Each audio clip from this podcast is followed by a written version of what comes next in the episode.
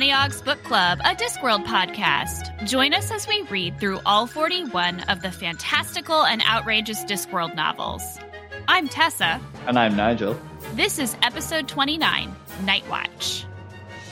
I'm so excited that we have finally made it to this episode, Nigel. I called him. You did. You did call it. And every single time you talked about it, I just had to like giggle inside because I knew that this this day was coming.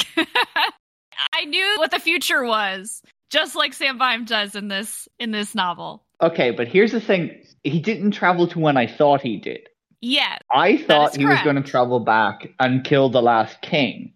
But no, it, he just went back like 30 years or so, which I think makes for a better story after having read Night Watch. But it was like, so I bought a physical copy of this book because you had talked about this so much. And I was like, well, I'm going to get a physical copy and not read off the digital one. Like, I want this. And I didn't read the back cover of it. I didn't know, I didn't want to know what it was about, but I turned it over and I saw Sweeper on the back of it. And I was like, fuck. I told you that he was coming back. I didn't know if you knew it was going to be a, a watch book or not. No. I think this is the perfect marriage between Thief of Time and Night Watch. And actually, well, we'll get into it, but I am very excited to know what you think. Night Watch is, of course, the 29th book in the Discworld series. It's the sixth one in the Watch series. It was published in 2002, which I didn't think about a lot the first time I read, but I thought about it more this time. Um, I have some things to say about when it was published and how that perhaps influenced some of the themes of the novel. It is widely considered one of the high points of the series in terms it's of my both new favorite. Yeah, in terms of both the plot and just the quality of the writing, which we will also talk about. There's one, been one adaptation.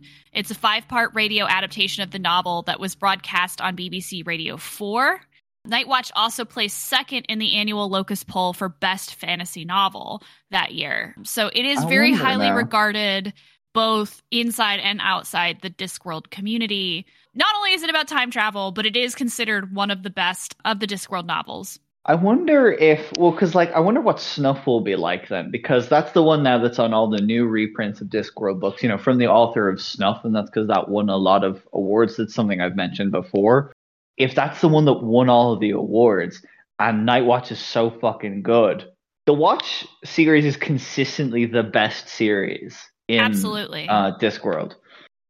Yeah, this is this is my new favorite Discworld book. It it it totally edged out Reaper Man. I mean, that's high praise. I know because you love Reaper Man. A quick summary before we get into it, though. Sam Vimes' life is changing. The watch is bigger than it has ever been, the city is growing, and he is about to become a father.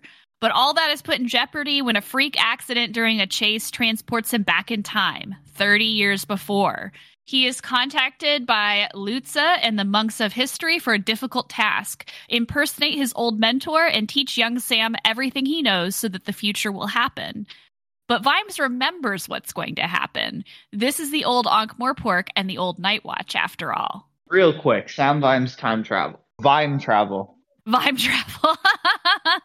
so uh, there's a couple of things when you start talking about time travel narratives.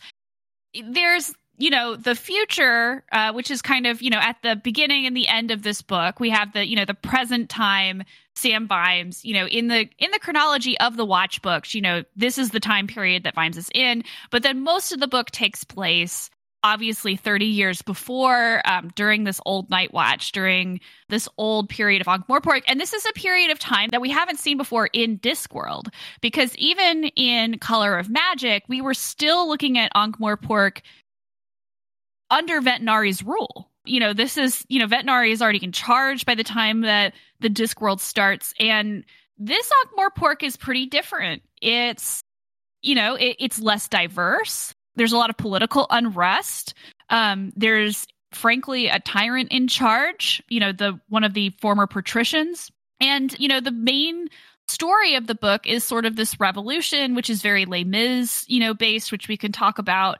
And what ends up happening is a new patrician is put in charge, and it's Lord Snapcase, who I thought it was very funny that if you're reading this, as someone who's been paying attention to previous books, you know that Snapcase is literally the patrician that everyone always talks about as being the worst before Vetinari. Like everyone's all, you know, in previous books, people have always been like, remember Lord Snapcase? You know, like he was awful. Yeah, Mad Lord Snapcase. Yeah. And so it's interesting to me that we, like Vimes, knows what's going to happen.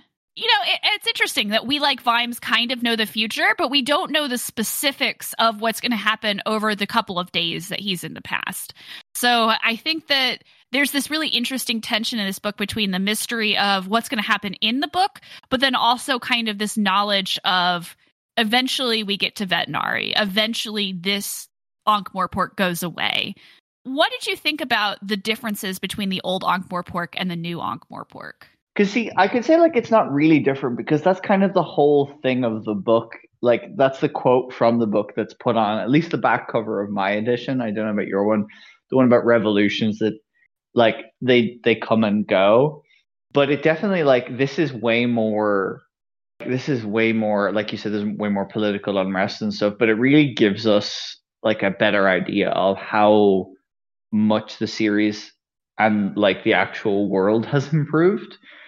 In terms of like i don't know i really liked the i really liked this old one. Like i love I, i've said this before i love fantasy politics.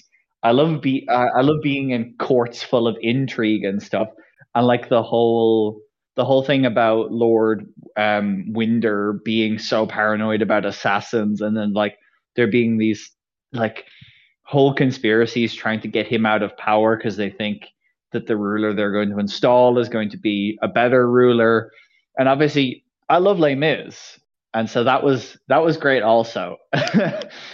Yeah. What I think is interesting, though, about the Les Mis is that what Pratchett's doing in this book is very different than what he does in, say, Weird Sisters when he's satirizing Macbeth or in Masquerade when he's like satirizing Phantom of the Opera. Those books tend to be like straight up parody, right? Like this is what happens, you know, we're we're going to parody what happens and parallel what happens.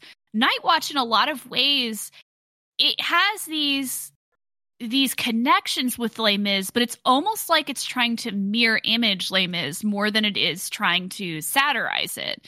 You know, one one really important detail, of course, is you know when carcer who is the the person that Vimes is chasing, the serial killer basically that Vimes is chasing and chases back into the past. One of the things that he says, you know, to one of the other watchmen is, "Oh, you know, Duke here, you know, Vimes, you know he has it on uh, he he has it out for me because my original crime was stealing a loaf of bread which is very much that jean valjean you know type of storyline. And that p- puts carcer in the position of valjean and vimes in the position of javert except for they're mere images of those characters.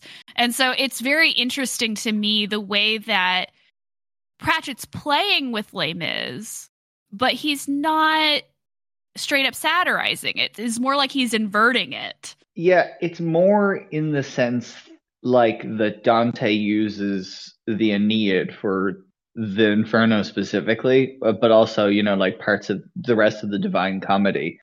It's more so that it's like a jumping off point than th- that we're just going to write a satire. Because, like, yeah, like you say in um, Weird Sisters, like when they have, it was his name Tom John? Yeah, the king. Yeah, and they have all that about him being given over and the prophecies and that kind of thing. It's very much like how would real people deal with it if you took the logical beats of a story and applied that to a world where they treated them as like real items and not part of a plot. But this is like we're using Les Mis as a backdrop to tell a story which builds on it. Because like the revolution in Les Mis is not the French Revolution. That's the thing that a lot of people who haven't read Les Mis don't seem to understand. It's not about yes. the French Revolution. And so, like, ultimately, it means nothing outside of the cast of characters. You know, like, it means a lot to them and their own personal stories, but in the course of history, it doesn't really matter. And I think that's the same here. Like, it matters to Vimes because he wants to get home to Sybil, and it matters to Carcer because he doesn't want to die or, or be arrested but like by and large, the events don't really they don't really matter to Ankh Morpork because, like we said, they're just installing Lord Snapcase. Also, his name is Snapcase. Why did anyone think he was a good choice? I, ret- I, I return to this old college humor video all the time where they're talking about villain names, and it's like they have this like theoretical guy that they call Good Death Punch Facenstein. and, and it's like this is yeah, like why would you ever think he's a good choice? But like Vimes even points that out that he goes around in an open top carriage and talks to people occasionally, and that's what people view as being better than Winder because I think young young Sam. I'm going to say young Sam and Vimes to kind of differentiate. Yeah, I did like that where it's it's exclusively Sam and Vimes. Yeah, Sam and Vimes. Sam says, you know, oh, he listens to the people, and Vimes says, yeah, but that's that's you know, I can listen to the wind. It doesn't mean I'm going to do anything about it. Yeah. And so it, it is an interesting thing. I'll, it actually reminds me more of how I Met Your Mother because there's a scene where Ted brings like a new, like a girl that he just met to a like a friend's Which dinner. Ted? The main character, Ted. Um, I've never brings... seen it. Who who plays him? Josh Radnor. Oh, okay, okay. I, I know who you're on about now. So he brings this girl that he just met to like a, a, dinner with friends, and it's a dinner dinner at a, a restaurant that serves meat. And her name is Strawberry. And like halfway through the dinner, it turns out that she's only there so she can throw fake blood on the on the server and shout "meat is murder," and she runs out. And later he's like, "Who could have predicted that that was going to happen?" And everybody says her name was Strawberry. and that's that is that is how I feel about Snapcase. Her his name is Snapcase. I want to kind of go back to the beginning and sort of try because at some point Vimes gets very confused about all of the narratives and Lu-Tze tells him it's easier just to think of events happening one after another, which is something that I think is a very good way of talking about time travel. Like just think about it as events happening one after the other. So I'd like to go to the beginning of the book talk about that first. Then we can talk about the middle and then the end. I want to talk about the beginning of this book because I think this book, in a lot of ways, focuses on Vimes. Vimes has always been the main character of these books, but this book is different in the fact that it almost exclusively focuses on Vimes and what's going on in Vimes's life and the different changes that are happening to Vimes's life in a way that the previous books really haven't because we've always had mm. other characters that we cared about, right? We always cared about Carrot and Angua and Cherry and Detritus, and they appear in this book, but they have no POV moments. Carrot and Angua are barely in this book. So it's really exclusively focusing on Vimes. And there are two things that are sort of happening in this beginning section. One is that Sybil's having the baby, right? And we yeah. talked about that a little bit last time. And you know, that's a that's a big change, right? That's becoming a parent is huge. You know, your your life is never the same after you become a parent. And Vimes is having to deal with that. And both he and Sybil are older, right, than most people are when they become parents. And so he, I think, is dealing, and Col- Colin kind of brings this up in a kind of simplistic way, he's kind of dealing with the fact that he knows that the world is awful. And we know this about Vimes, that he has a very nihilistic view of the world and very cynical view of the world. But he's having to deal with the fact that he's bringing this new life into the world and that he's responsible for this new life. And so the first part of the book is kind of this balance between him thinking about that, but then also thinking about these bad things that have happened in the past. We get these teases of what we're going to talk about later because Colin and Nobby and Reg and Vimes, they're all wearing the lilacs. And, you know, there's this big emphasis on were you there? you know, in the beginning of the book. And so we get all this stuff about like veterans, but then we also get all the stuff about Carcer and this idea that Carcer is sort of in Vimes's mind right now, at this point in time, Carcer is sort of the incarnation of everything that Vimes is afraid to bring his son into in the world. Mm. And so you have all of these different things that are sort of swirling around Vimes at the beginning of this book this I think for his character arc, I think that it's like uh, Nightwatch is to Vimes what Skyfall is to James Bond. Interesting. Please continue. So we've taken something which by now has an established formula. We know what the watch books are, and it takes away every every recognizable thing and touch and touchstone that that character has. Um, and they're sent somewhere back to their childhood. You know, with with Bond, it's to his childhood home. With Vimes, it's to thirty years previous when he's like new to the watch and wet behind the ears. And so he has to like reckon with that and he has to deal with a threat that's like more dangerous than anything he's dealt with before. Because like that's what i do think. That Carcer is the worst thing he's dealt with in any of these books. Even like the dragon even the werewolves in uberwald so like he's completely without anything that he would rely on in previous books and so has to like use his own wits and everything that he's learned. Yeah, I like that. I think that's a I think that's a good example of um what I'm going to call the Skyfall because like you can apply that to other you know like like Thor Ragnarok is the Skyfall of the Thor franchise yeah. and the Last Jedi is the Skyfall of the Star Wars franchise. From what I've heard, uh, from what I've say, heard, like you I, haven't seen Star Wars though. No, but I, but see, Star Wars is a thing where I don't need to watch it because people will tell me about it. That's true. People will tell you about Star Wars. What did you think about Sybil having the baby? Like having that be kind of the bookend, the frame narrative of this. I liked that as a frame narrative because it's something that like it's something more important than anything that's driving Vimes because obviously like the watch is important to him Carrot, Angua, Colin, Nobby, they're all important to him. But nothing is more important to him than Sybil and like this baby and the fact that she like survives and the baby is healthy. And obviously, right. you know, like there are more concerns for her health because she's an older woman, but also like the one thing that grounds him and like you know later on in the novel is the cigar case that Sybil gave him. And it's a reminder of like what he has to fight to because there's a stage before that where like his inner monologue getting back to Sybil is the third thing that comes up.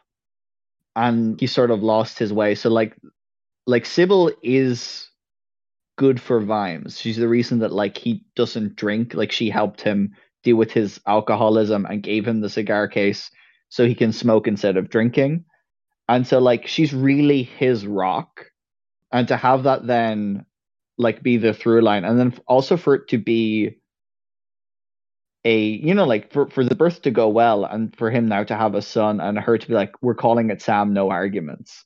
I teared no, up I think little. that's really I'm not going to lie. oh, there's there's parts of this book that had me openly weeping. And, and, him saying I can teach him how to walk. That was just yeah. that was wonderful. I want to go back to the part about the cigar case because this is really there's a couple of things here. First, I think this is the first time that scene where he finally gets given the cigar case, right? Because he's constantly reaching for it in the book and not finding it. Um, which is supposed to, like you said, be a metaphor for the way that he's reaching for Sybil, but can't he can't find her, right? He can't he can't mm. The Sybil that exists in the past is a child, right? They do not have the relationship. She is not the Sybil that is his wife, right? And so he keeps reaching for that cigar case and he keeps not having it.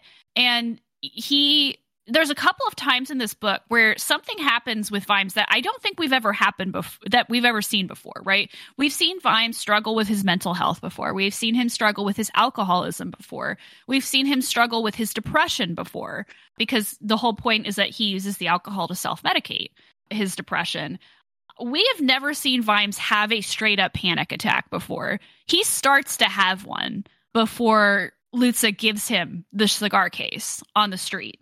Like he becomes completely unmoored for a moment from reality. He stuff starts to go dark. He can't breathe. He falls to his knees, right? He can't feel his hands. These are all very classic signs of a panic attack. And then he gets given this cigar case, um, which has the inscription on it to Sam with love from your Sybil. And I love the description. The world moved. But now Vimes no longer felt like a drifting ship. Now he felt the tug of the anchor pulling him round to face the rising tide. And it's not just that he knows now that there that future exists because he can hold it in his hand. It's that he knows that she exists and that that future is there, right? There is a way that he can anchor himself, literally, is what he says. I, I, don't know. Have you seen Lost, the show? No. So there is time travel in that show too. And one ah, of the, God damn it. Without getting too far into it, there's this idea that if you travel in time, you need a constant, something that you can return to so you don't go insane, basically. And Sybil is Vimes' constant. She is the person mm. that anchors him, that causes him to be able to come home. And I I found that so I don't know, like the the relate I've really noticed and become more invested in the relationship between the two of them on this read through. I, I it's not like I disliked their relationship before. I was just always more invested in Angua and Carrot relationship. But like this is just so beautiful. Like the way that because he doesn't talk about her, you know, the same way that we would expect someone to talk about like their wife or whatever. He seems very private about his feelings for her, but like it's his actions, right? It's the way that he moves his whole life around her. It's the way that, you know, she like pulls him home that really tells us everything we need to know about the relationship between the two of them. But it's also like that's once everything is right, that's parallel then at the very end of the novel. Like the last line says, the world turned towards morning. He's escaped that night. But it's also really interesting because that's, I feel like that's sort of a parallel to, I don't remember the exact wording, but like how it's described when Carrot and Angua I think they ha- I think it's implied that they have sex. If not, like they ju- like they kiss and end up sharing a bed. But I'm pretty sure this th- there's something along the lines of the world moved, and then it says because they make the joke about not telling the milkman or whatever that you know that they've moved. Right. Yeah. So it really seems to be that like once again we have this parallel between Carrot and Vimes that they have this anchor in the person that they love. And I just think that's such a powerful way of talking about that kind of relationship. I also, I guess, I, I guess we do have to talk about kind of the end in relationship to this, but like obviously things go wrong with the birth, and mm. He, of course, you know, immediately goes and gets Dr. Lawn, who I want to talk about, to help out. And I love this scene, not because I wanted her to be in danger, but because I loved how the Watchmen, like Carrot, Angua, Cherry, Detritus, all of them close ranks around him in this moment. It's not just because of the threat of Carcer. He said there's a line in the book where it says like it seemed like the whole watch was there because they didn't want to be anywhere else it, and I, I think they all love Sybil too. I don't think it's all about Vimes. I just think that it is interesting to me that he he is like their father, right? He is the person who they all look to and they all deeply care about him. And the fact that they're all here for him in the only way that they really know how, you know, in this moment, I think is just, you know, that's that's very different from the watch that we saw at the beginning of Guards Guards. Yeah. And so, you know, you get that moment. And then you also get this just moment where he, because, you know, he's kind of in this fugue state, right? Because he's, one, he's very tired, but two, he, you know, is very worried, obviously, about what's happening to Sybil. And he says, usually always there was a part of Vimes that watched the other parts because he was at heart a policeman. And this goes back to the whole like, well, who watches you? I do, right? I, I watch myself. This time it wasn't there. It was in here with the rest of him staring at nothing and waiting. And like the idea that like her being in peril, like you know, like the person who watches him, even that person sort of fails in this moment. I know in the last book, you know, it's like Vimes going past the, like a certain point, he's gone past the line.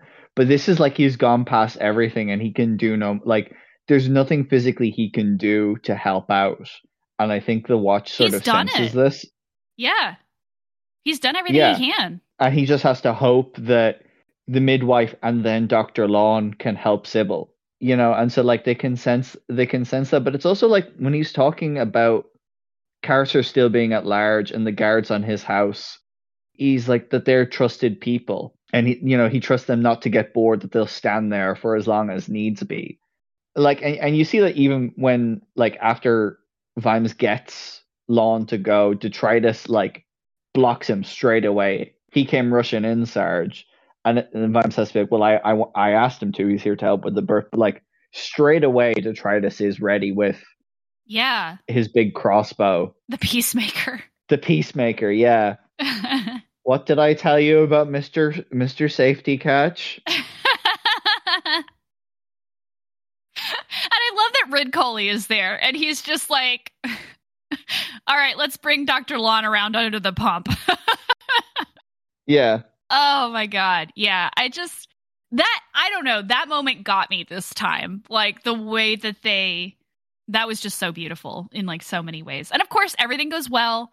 Dr. Lawn is able to, you know, help her and she seems very healthy at the end of this. The baby seems healthy. What do you think about baby Sam?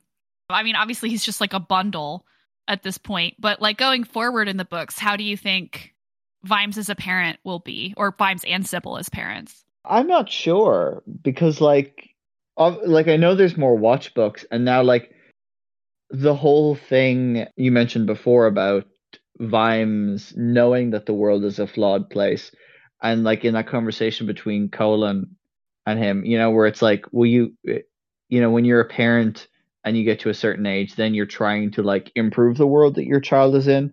So yeah. like I think it's definitely going to affect how Vimes polices but in terms of Sybil, I'm not sure. Like, I'm not sure practically in terms of like what what action she's going to do. I know she's going to be a great parent, but like I don't know actually what she is going to do. Well, it's interesting because I was trying to think about people uh, other parents in the discworld right that we've seen and there's not a lot of examples like as i was trying to like think about parentage, we have Cohen with Conina, right? Except for Cohen isn't even in the book with Conina. We just get her account of how he parented her. We have Death and Isabel, which is its own dysfunctional parenting. And I'm not even sure if Death really knows how to parent, right? Because he's Death. But he knows how to grandparent. That's he knows how to grandparent. Thing. Yeah, and so we have that relationship too. Um, and then we have Nanny Ogg and her children, but her children are all grown up. And they have, it's more of like a, a clan type of relationship. Magrat does have, you know, young Esme, little Esme, at the end of the witches books in Carpe Jugulum, but we don't really get much beyond, you know, her just carrying the child around and, you know, making sure that the child is physically okay. You know, so there's, I mean, I, I forgot until this very book when Colin has this conversation with Nobby that Colin was a parent. We've never met any of Colin's children. We've never met his wife. I know. And so I'm I'm actually very curious to know what this is going to look like in terms of that because all of the other parenting relationships we've seen have either been They're not active ones. Yeah, they're either not active or they're extremely dysfunctional to say the least. No, because as well, like we have like in sorcery, Ipslore the Red is like mm-hmm. not a good parent to coin. Right. Um and like a lot of the times we do see parenting or like surrogate parenting in terms of like people creating people or things, it's negative. Right. You know, with like like the whatever sentient force is in the gonne, you know? Yeah. Or What's the name of the the golem that does the killing in Feet of Clay? The King. The King, yeah. I'm trying you know, to remember like his that, actual name, but yes. Like that's like they're they're sort of like the the Frankenstein's monster example of parenting. Exactly, where, the unnatural child. Yeah, the unnatural child shunned by its. Oh, there's a quote from House of Leaves, something about like the unending string of fathers. I'm gonna see if I can find it because it's like right on the table in front of me, just Meshuggah. while we talk. That's the name of Meshuggah. The... Yes. Yeah, Meshuggah. Yeah, that means crazy, doesn't it? Yeah, Yeah, no. So it's like we're never really presented with anything close to a parent and a young child. You know, like we know that there's good family dynamics with how the Oggs stay together, but like like you say, that's that's years after they were kids. I guess like, we could also say we have Mort and Ysabell as parents to Susan, and they were horrible parents to Susan in terms of trying to like shape her into something that she wasn't. Yeah. And then, you know, she spends most of her time in the books trying to undo all of that. Yeah, no, exactly. Like the Discworld has this wonderful cast of characters and a comparative paucity of good parents. Exactly. So that's that was one of the things I was thinking about this time through is like I'm both Vimes and Sybil want to be good parents. Like they do, um, very clearly. I think part of this book that I noticed this time, one of the big themes is that he has to go back in time to parent himself. True self preservation, as they say. Right. He has to parent himself in order to become a good parent to young Sam, to baby Sam. Because the whole the parallel between him teaching his younger self how to walk and then at the end saying, I can teach him how to walk, I think is important.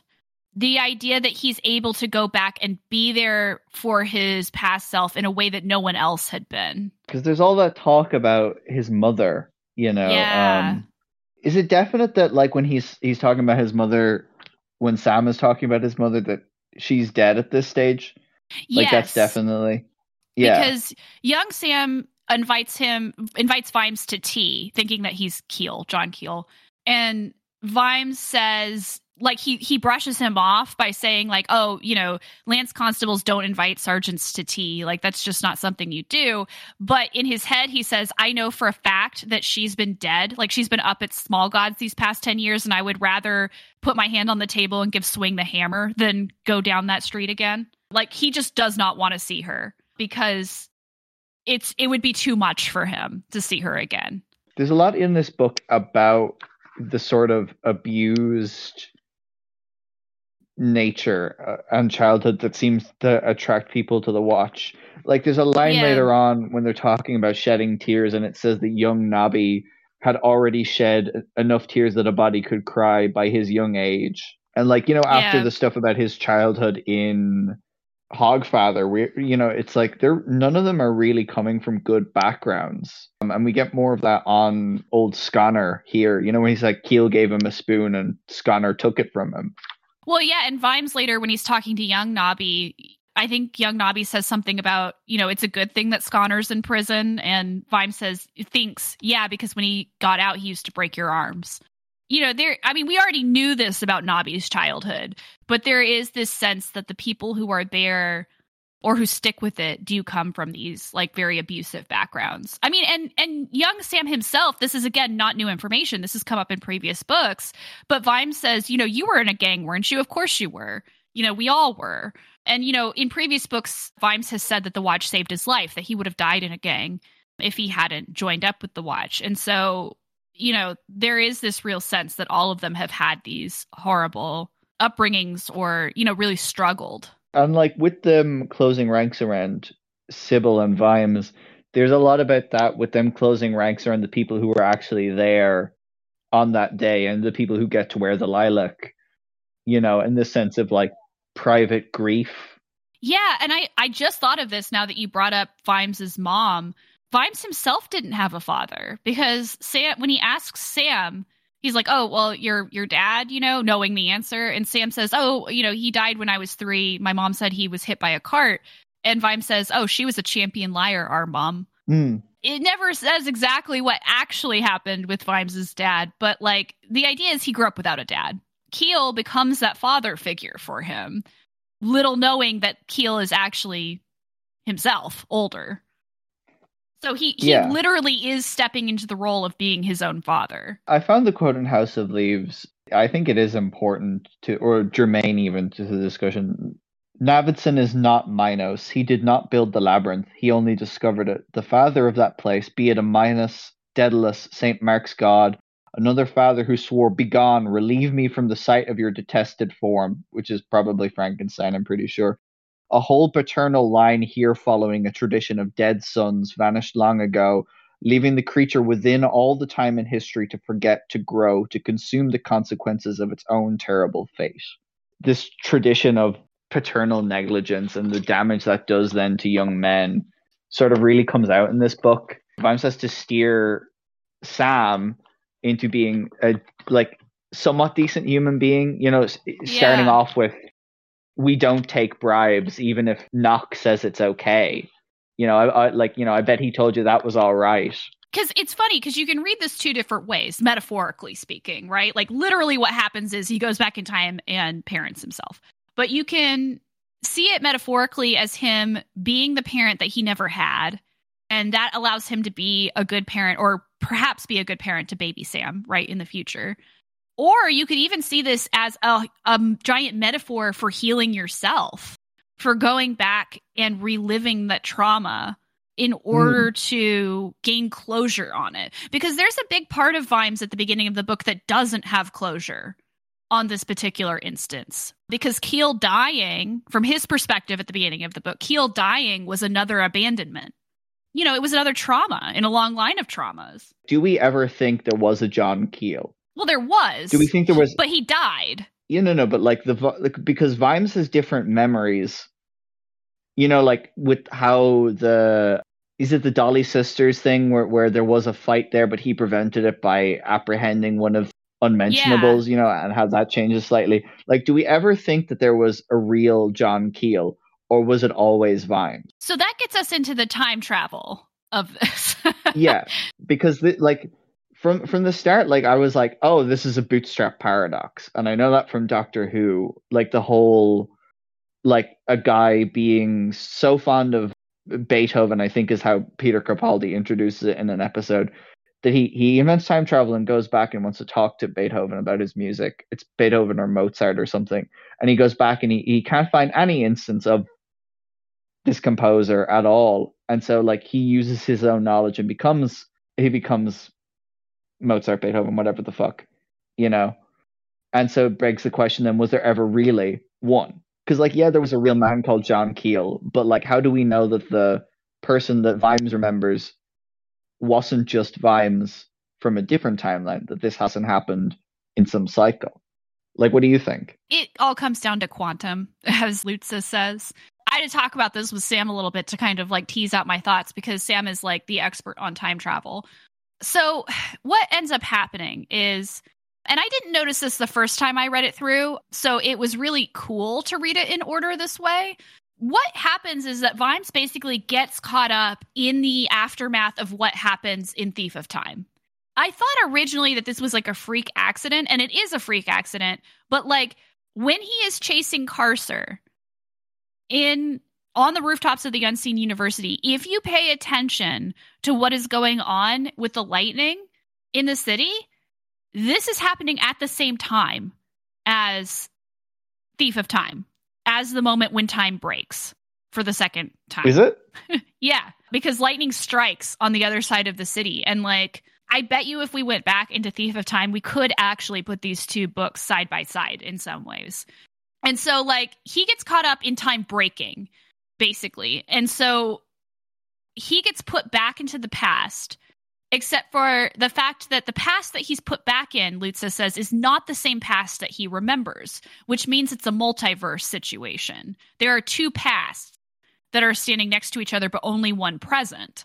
So he has to do his job, right, to connect the past that he's in now to the present so he can remember the other past, but he has to he he can't really change things in the past that he's in. He can try, right? He can arrest the the person who was going to bust up the Morphic Street conspiracy. He can make sure that these people don't die on the barricades. But at the end of the day, time itself wants to happen in a certain way. And Lu-Tze says that. Like, it doesn't matter what you do, you just have to play the game, but time is going to try to make things happen the way that they happened, which is a really interesting philosophical discussion. It kind of reminds me of 11 uh, 2263 where he's constantly going back and having to kind of fight with time because time wants JFK to die, right? And so, like, it mm. is a hmm. very interesting thought about the time travel narrative. John Keel was a real person. He di- he always died, and it was always yeah. Vimes that taught himself. It was always that way. Vimes can remember a different past because he basically stepped through from a different universe into this one. That's how quantum works. Okay, but no, no, no, no. What I'm what I'm hypothesizing is, do you think that the past that Vimes is remembering, in that past, do you think that that John Keel was Vimes from another multiverse that stepped in and had the same thing happen, and then returned to a different multiverse? That's what I'm wondering. It's possible. We can never know that. Is the thing. I'm Vimes can never know that. Yeah, but that that's what I wanted to know. What what do you think? Because I think yeah, that like in all instances, this is what happens. I know that like in this specific case, it was always Vimes, but I think personally, in every case, it's always Vimes. It's always Vimes. I mean, it's quite possible. Oops, all Vimes. It's all Vimes. I think that our hint to that that that might actually be true is that Vetinari figures it out at the end because Vetinari was also there. Vetinari figures it out, but also Lane recognizes him as Keel. Or Lawn, Lawn. sorry. Yeah, Lawn recognizes him Again, that's because in this universe, it, that has always happened. But it is interesting to me that Vetinari like had half of the puzzle, as he said, and then the, the other half like clicks into place for him and he sat in it for 30 years. I know. Well, that's Vetinari, though. He's always going to be. I love how his mind that. works. So, first of all, I think as a time travel story, it's fantastic and it doesn't get too bogged down in the details. It sets up straight away that, like, history is going to happen and you're in it. And so, like, already we have that, like, flow in motion and we don't have to get too bogged down into paradoxes and meet the trouble of meeting your younger self and all the stuff that like bogs down a lot of like modern time travel stories, but also when they try and explain it, they don't actually explain it. Vimes understands something which allows him to like keep going, but like Sweeper is like he explains it and Vimes is like, "Oh, I understand. Okay, so that's how it is." And then Lu-Tze is like, "No, but it's a good lie." So like it really um it really encapsulates the thing. And so you do like it obeys its own internal logic, but no one actually understands it. You just understand implicitly that this is how it works. And so I think that like mechanically as well, it's a really good time travel story. But as well, in terms of Discworld, it's really interesting as a follow up to things like Witches Abroad, where you have this concept of like stories wanting to play out in a certain way and the story and narrative has to like go a certain way and this is now like time is a narrative time is a story. And so like it has to follow the way that it's meant to go. Two things to that. One i i am right about the the thief of time thing. There is a little hint about it that this is the same storm that happens in thief of time. And that's on page my page 54 where it says they said afterwards that a bolt of lightning hit a clockmaker's shop in the street of cunning artificers, stopping all the clocks at that instant. That is literally what Thief of Time is when it hits Jeremy's uh-huh. shop. And later, Lu-Tze says you were caught up in a, a big time event, basically. And there's nothing bigger than that event, right? And so it's it's it's interesting because this really feels to me like Lu-Tze and Qu are like still picking up the pieces from that event. Like they're going around like fixing all the little all the little things that are left over. Anyway, we can talk about that in a minute. Like there is that thing where Sweeper then like talks to Qu, you know, where it's like, I wonder what will win out. And then, you know, Qu says, oh, I think historical imperative, isn't it, will win out? Yeah. The abbot says that. Because the abbot says don't don't mess with it. But I oh, but he says, abbot, but when you yes. he's like, don't mess with it, but when you do, I think historical imperative will win out. I loved seeing like a little glimpse of the abbot in there. That was pretty good. Also, look at this. Yeah, Night Watch. That is one of my favorite paintings, and I was really, I was really lucky to to get to see it when I was in Amsterdam last summer. It's behind like a massive fucking meter of resi- like bullet resistant glass. And the Oh, painting itself is massive. That's yeah. That's what I didn't realize how big it was. Yeah, Rembrandt, I definitely got some Rembrandt vibes. Like, I do feel like this book very much reflects that painting in some ways.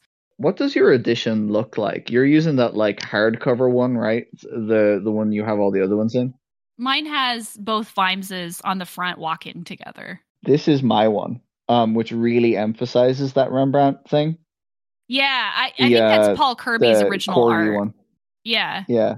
There's a moment when we're talking about whether or not he can change things and whether or not he should try to change things. So he's sitting there, and this is after he's already done some of the things that didn't happen, right, in the original timeline. He's thinking about what happens if he's able to actually prevent the deaths of the seven people who died, including himself, as it turns out, in this conspiracy. Would he be able to go back then? Supposing Madam was right and he offered the post of commander, not as a bribe, but because he'd earned it. That'd change history. He took out the cigar case and stared hard at the inscription. Let's see, he thought, if I never met Sybil, we wouldn't get married, and she wouldn't buy me this, and so I couldn't be looking at it. He stared hard at the curly engraving, almost willing it to disappear. It didn't. On the other hand, that old monk said had said that what happened stays happened. And now Vimes had a mental picture of Sybil and Carrot and Detritus and all the rest of them frozen in a moment that would never have a next moment. He wanted to go home. He wanted it so much that he trembled at the thought. But if the price of that was selling good men to the night, if the price was filling those graves, if the price was not fighting with every trick that he knew, then it was too high. It wasn't a decision that he was making, he knew. It was happening far below the areas of the brain that made decisions. It was something built in. There was no universe anywhere where a Sam Vimes would give in on this because if he did, then he wouldn't be Sam Vimes anymore. Like that that's his like tenet because with Vimes more so than like pretty much any other character in the Discworld, it really comes down to is and isn't. And maybe that's because he's part of a police force and has to be the line. And there's a lot in this book about like the ethics of policing policing by consent and things like that.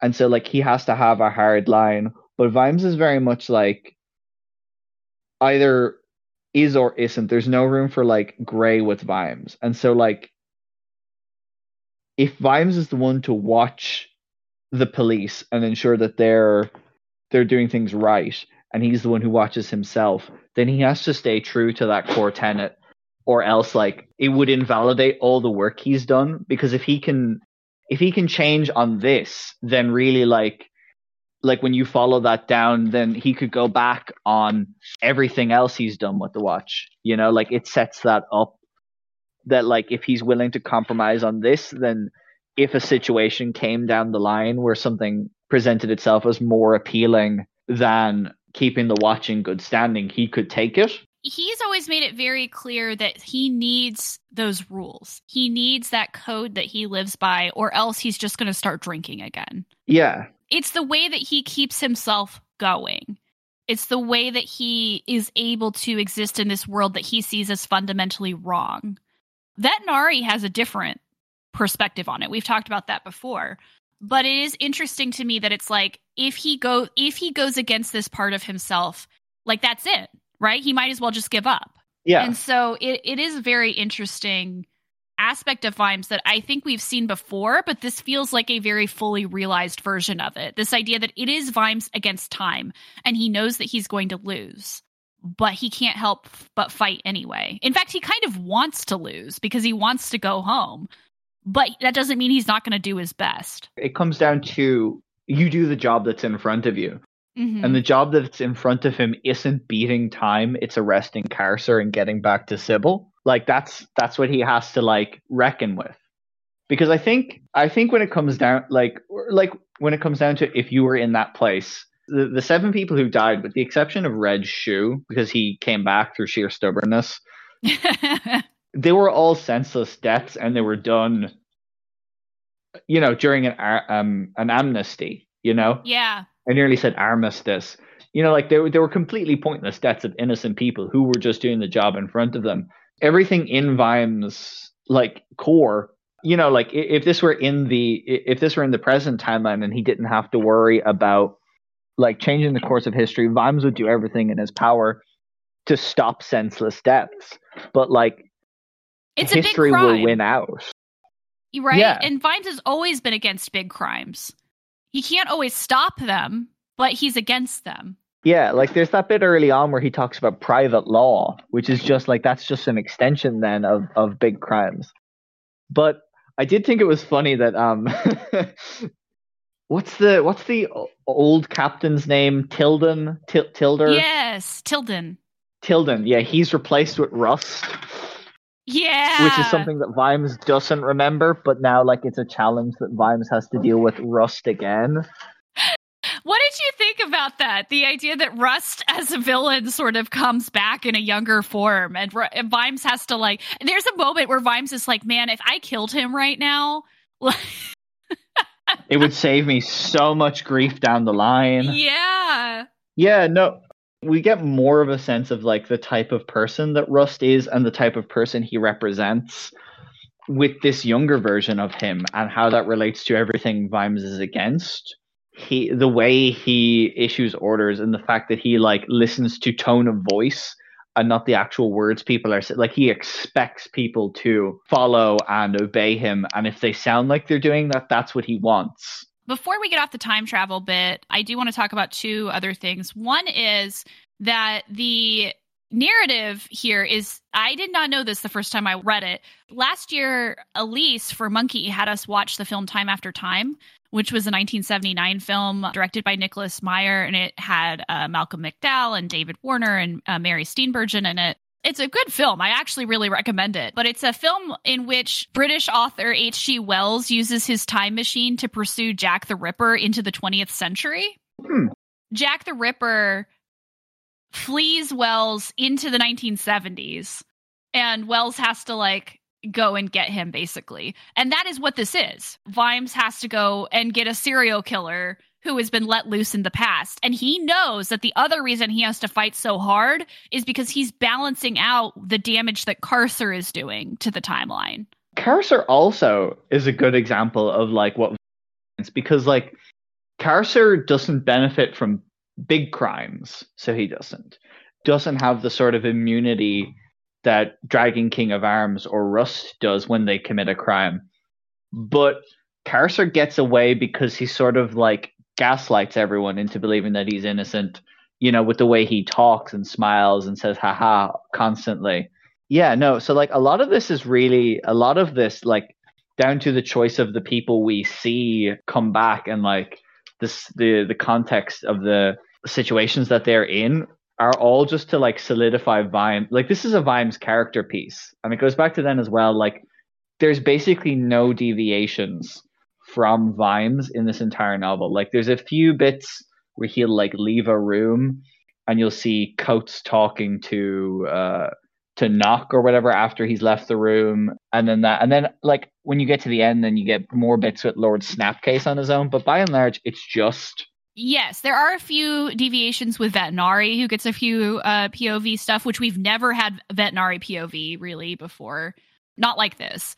Well, when he, yeah, not like this. When he goes to visit Leonard of Quirm, that's does. all we get. Yeah. Yeah. We also get a couple of POVs from the soldier's perspective on the other side of the barricade. But for the most part, you are absolutely right. It is mostly Vimes dealing with all of these issues. And the other thing I want to talk about is actually Lu-Tze and Qu because this is the other big Monks of History book. This is them like trying. Oh, so do we not see them again? I won't answer that one way or another, but I don't think we see them in quite as central of a role as we see them here. But they are trying to pick up the pieces and they are trying to help Vimes fix this issue. They're sort of working together with him.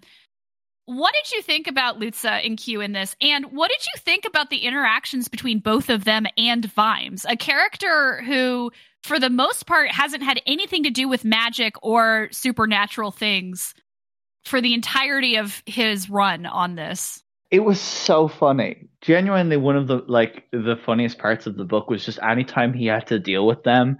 And especially like at the end then where like Lu-Tze will say one thing and uh, and Vimes will be like, uh, okay. And then Qu will be like, that's not how it is at all.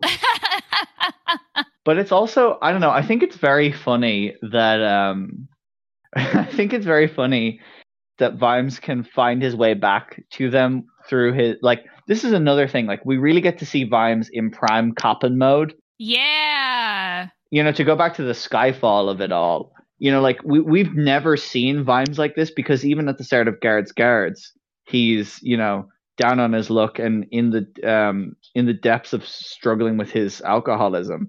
And so then we get to see a new version of that when Carrot comes in. We've never seen Vimes like on the beat properly before. And so like he gets to harness all that he does and the fact that he can like even when he meets with Madam, you know, he steps out into the street and can tell instantly where he is. This feels like a payoff to all of those scenes where he, you know, he feels the street he feels the cobblestones and he knows yeah. where he is. That has felt mainly metaphorical before in terms of the way that he orients himself within Ankh-Morpork. This actually serves a plot purpose.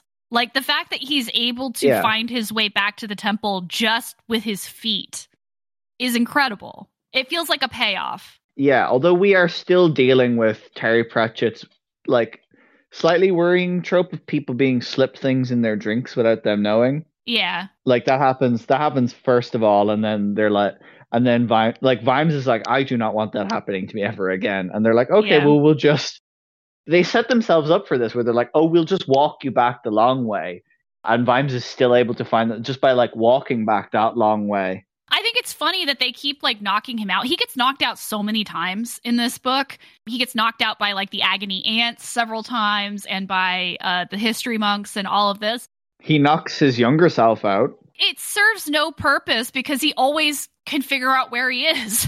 like just just like ask him to come along. but now here's the thing. Now that I'm after saying it though, I wonder whether that was on purpose that they brought him back the long way so he could find his way back to the temple. It's a great question. Because I doubt it. Then as well when he drops when he drops his cigar, in the thing, Qu and Lu-Tze make a comment that it's part of the pattern now. And then at the end, the last scene in the book is Vimes finding his way back to the temple and throwing the cigar butt over the wall. And it talks about it moving in the same way that it does back then, mm-hmm. sort of mm-hmm. completing this pattern. So I wonder whether this is like the point. Perhaps. I mean, it is interesting too that like time, it, it's kind of metaphorical, right? The pattern pulls the cigar to the middle Vimes is being pulled to the middle of this event despite not belonging there. So yeah, it, it makes it's sense. a whirlpool. I really loved Qu in this too because we got little bits of Qu in Thief of Time. We get to see more of him because it's him and Lu-Tze together. He does say the James Bond line. He says it to Vimes. Now please pay attention, Sir Vimes. He says that at the end. Yes. And he's previously said the the Q line of um don't break it or, yeah, or don't break that. it. Don't touch it. Yeah, I thought it was good, and it seems to be that they're like uniquely positioned out of all the places where the history monks can be. Uh, the, like that's where they need to. Like Ankh-Morpork seems to be the center of where things happen in one way or another. Where exactly is Ankh-Morpork on the disc? It's not too close to the rim, so I'm wondering whether it is pretty much central to the disc because like narratively it is in one way or another characters will pass through Ankh-Morpork even if it's briefly. You know like they go to they go to Ankh-Morpork in equal rites Teppic starts off there in pyramids in the guild of assassins. We're going through Ankh-Morpork constantly at various points so it seems to be that this Ankh-Morpork itself is oh what's that line from the start of a study in Scarlet, that vast cesspool into which all life is invariably drawn. I mean, it is supposed to be like a Victorian London. And I think that yeah, this old like Ankh-Morpork is even more like that than the the new Ankh-Morpork. Oh, I can't remember what series it was. There was some series where it's like, you know, to do with time and it's like you know like like important places kind of like like thin places in horror fiction you know where yeah. the worlds rub against each other really closely but like for time that's what like Ankh-Morpork feels like, and especially because like Sweeper is there and he's the most important one. And I think it also continues this idea of like like they want the people of Ankh-Morpork to uh, underestimate them, and so they like kind of play these very racial stereotypes to get oh, people oh yeah, to kind of like, like Mr. lower their Mr. guard. Soon in the Shonky shop. Yeah, and you notice the way his voice changes because at first you think, "Oh, this is kind of racist," like the way that he's talking to Vimes in the Shonky Shonky shop. Ah, say that five times fast. And then when he goes to the mannequin, he's he speaks he speaks completely normally. Boy, is he pissed! Yeah, like there's this like there's this switch, there's this code switch, right? That's happening. Um, and, but this fits into who Lu-Tze is, right? Lu-Tze is constantly underestimated because people just see him as this little man, you know, sweeping. Do you know who he is? And I know this because I started watching the show. He's Uncle Iroh from Avatar: The Last Airbender. Yes, a hundred percent. Yes, absolutely. Or you could say Uncle Iroh is Lu-Tze. Oh yeah, came first. But yeah, that well, that's what he's like, I guess. That is absolutely what Lu-Tze is like, a hundred percent. Okay, let's talk a little bit about the actual revolution itself. And there's a lot of threads that we can talk about here. So I just kind of want to like pick on each one. I want to talk first about the other. So if Carcer is the main villain of this, and Winder and Snapcase are kind of side villains, the other really main villain of this is Findthee Swing, who is the captain of the unmentionables, um, the Cable Street Particulars, which very much operates like a SS type of secret it's a, police force. it's a secret yeah. police force. It's it's very much this idea of they're a special task force that's designed to root out revolutionaries, and we all know that Winder is very paranoid, right, about revolutionaries, and so he's given Findthee Swing a lot of latitude in how to deal with undesirable elements, as it's called. Find Swing also, and I, I would not have appreciated this the first time I read it because I didn't know much about phrenology and I didn't know much about race science, specifically, or eugenics. Find Swing is a eugenicist who uses a pseudoscience where he measures people's heads and measures different features of theirs in order to conclude things about them as a person. Well, first of all, he's a nice. Well, not nice, but you know what I mean. Parallel to Dragon King of Arms, who's also eugenicist, but like on Yes. the blood, like you know about the bloodline thing.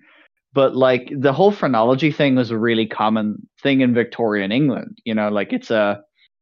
I think I've brought this up on this podcast before, or it might have been a different one. That line from Great Expectations, where Magwitch is talking about, you know, because he was a convict in prison, he had people perform phrenology on him, and they're measuring the size of his head, and he said, "Well, like really, they should have been measuring his stomach because he was starving." But like that—that's the whole thing with, with like you know the clerk that Vimes accosts, and he's like, "Oh, oh no, I was just I was just taking down the measurements and stuff. I I didn't do anything bad." And like that's that scene because it, like these are all the people who the measurements have damned, quote unquote damned, because Carcer Carcer has it done to him, and Findthee Swing is satisfied with what he finds. He thinks promotes that him. he like that. Yeah, the Carcer is good enough for a promotion to to sergeant or whatever as well. He's a sergeant in in the unmentionables, and so like he's using this fucking pseudoscience as an excuse for untold brutality. Like we don't know what happened in the other cells. Like it's never described to us. But like, you know, he says that like there's people who well, if they're not dead, they've gone that far inside of them that they they'll never come out. And Vimes has to like mercy kill them because they're, you know, they're they're in no they're in no like good shape. And we had kind of hints of this before with like it's kind of depressing to know that this is still to come. You know how like they say that Snapcase used to like to take people apart, and even like kids it mentioned in one of like the other books in the, in the other watch books, and it's really but like the whole phrenology thing really goes to show that like the beast that Vimes is always talking about always being there. Like for some people, it takes very little for them to like accept it and let the beast fully control them. Like if they can rationalize it away with the numbers and the measurements tell me this in the case of Findthee Swing or Rust in Jingo just calculating that the loss of life in the the war with Klatch is an acceptable atrocity.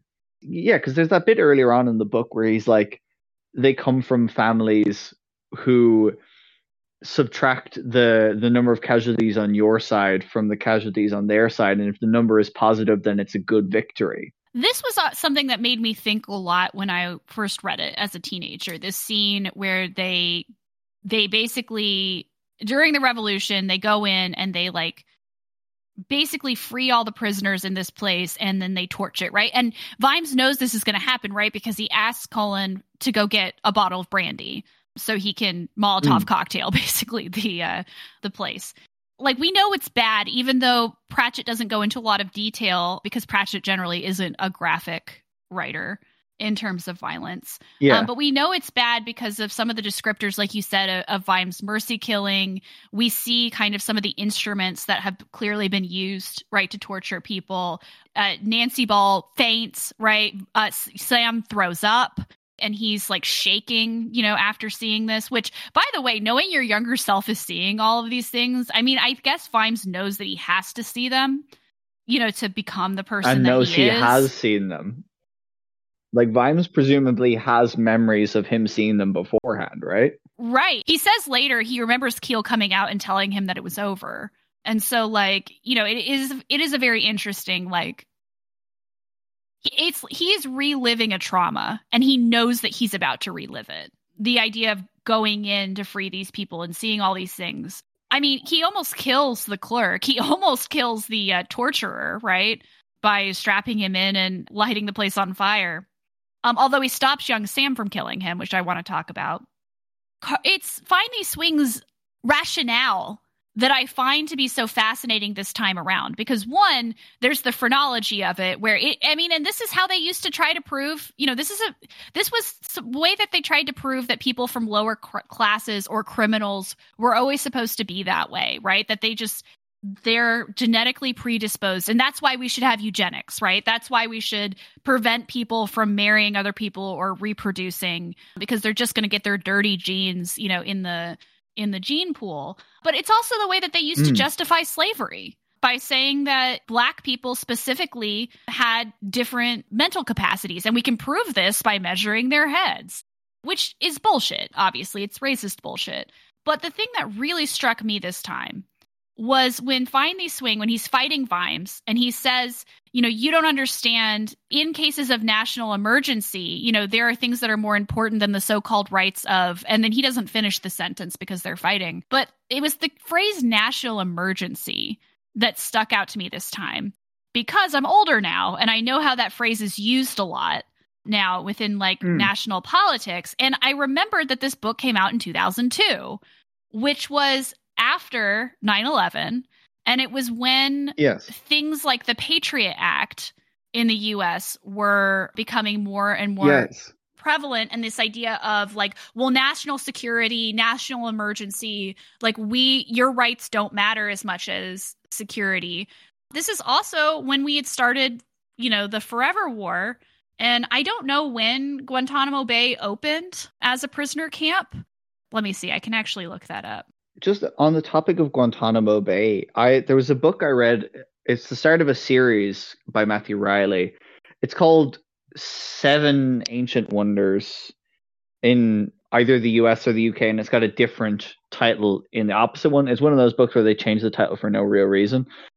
But like it's talking about Guantanamo Bay and the way that it exists on Cuban soil. I can't remember how it explains it, and the book is out in the shed, so I'm not going to go and try and find it but it exists in this weird like legal loophole where like technically anything can happen there and it's like that's fucking terrifying. But also yeah. this concept of national em- emergencies i mean now is really prevalent with ban bill the one that's like supposed to be just about tiktok.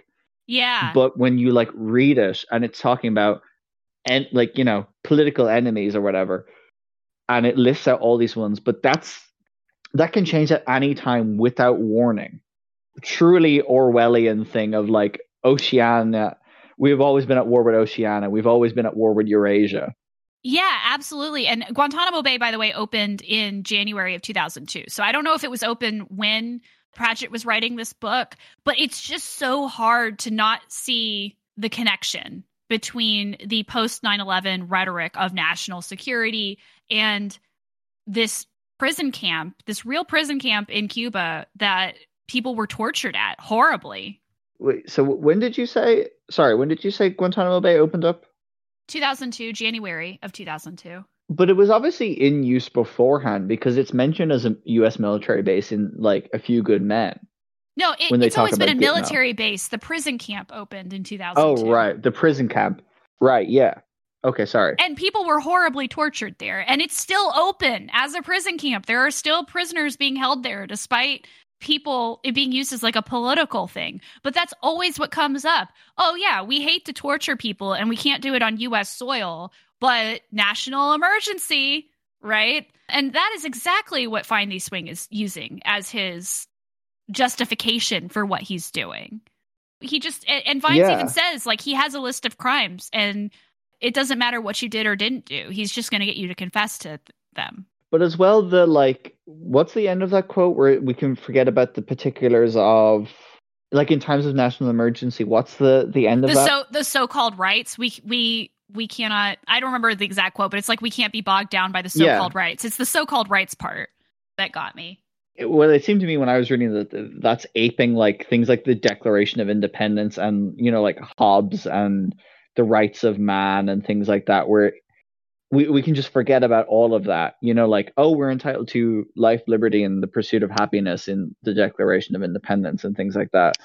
But like we can forget about that when it when it serves the national interest. Like when you want to segregate people of color in the US, they're not entitled to those same liberties or trans people. I'm not going to get into the most recent stuff about trans people in the US because like I just can't even emotionally engage with it right now. No, it's terrifying. But that is what is being used right now is this idea of national security and national emergency. And it, it will lead to people getting hurt, um, trans people specifically. And so so yeah, so that is what is happening here. And it's just so I think I appreciate what he's doing much more now in terms of this place and Pratchett mentioned this in a interview about Night Watch um, because he was asked about the humor and how the humor is.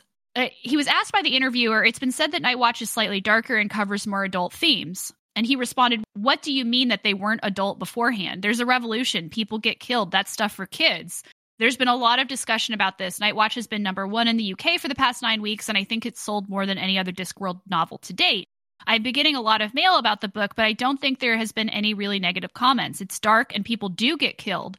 So the humor is closer to the humor of MASH. It's the humor that comes out of bad situations. Also, there is a bloody revolution, there's secret police, there's a torture chamber. You can't place too many gags into those situations.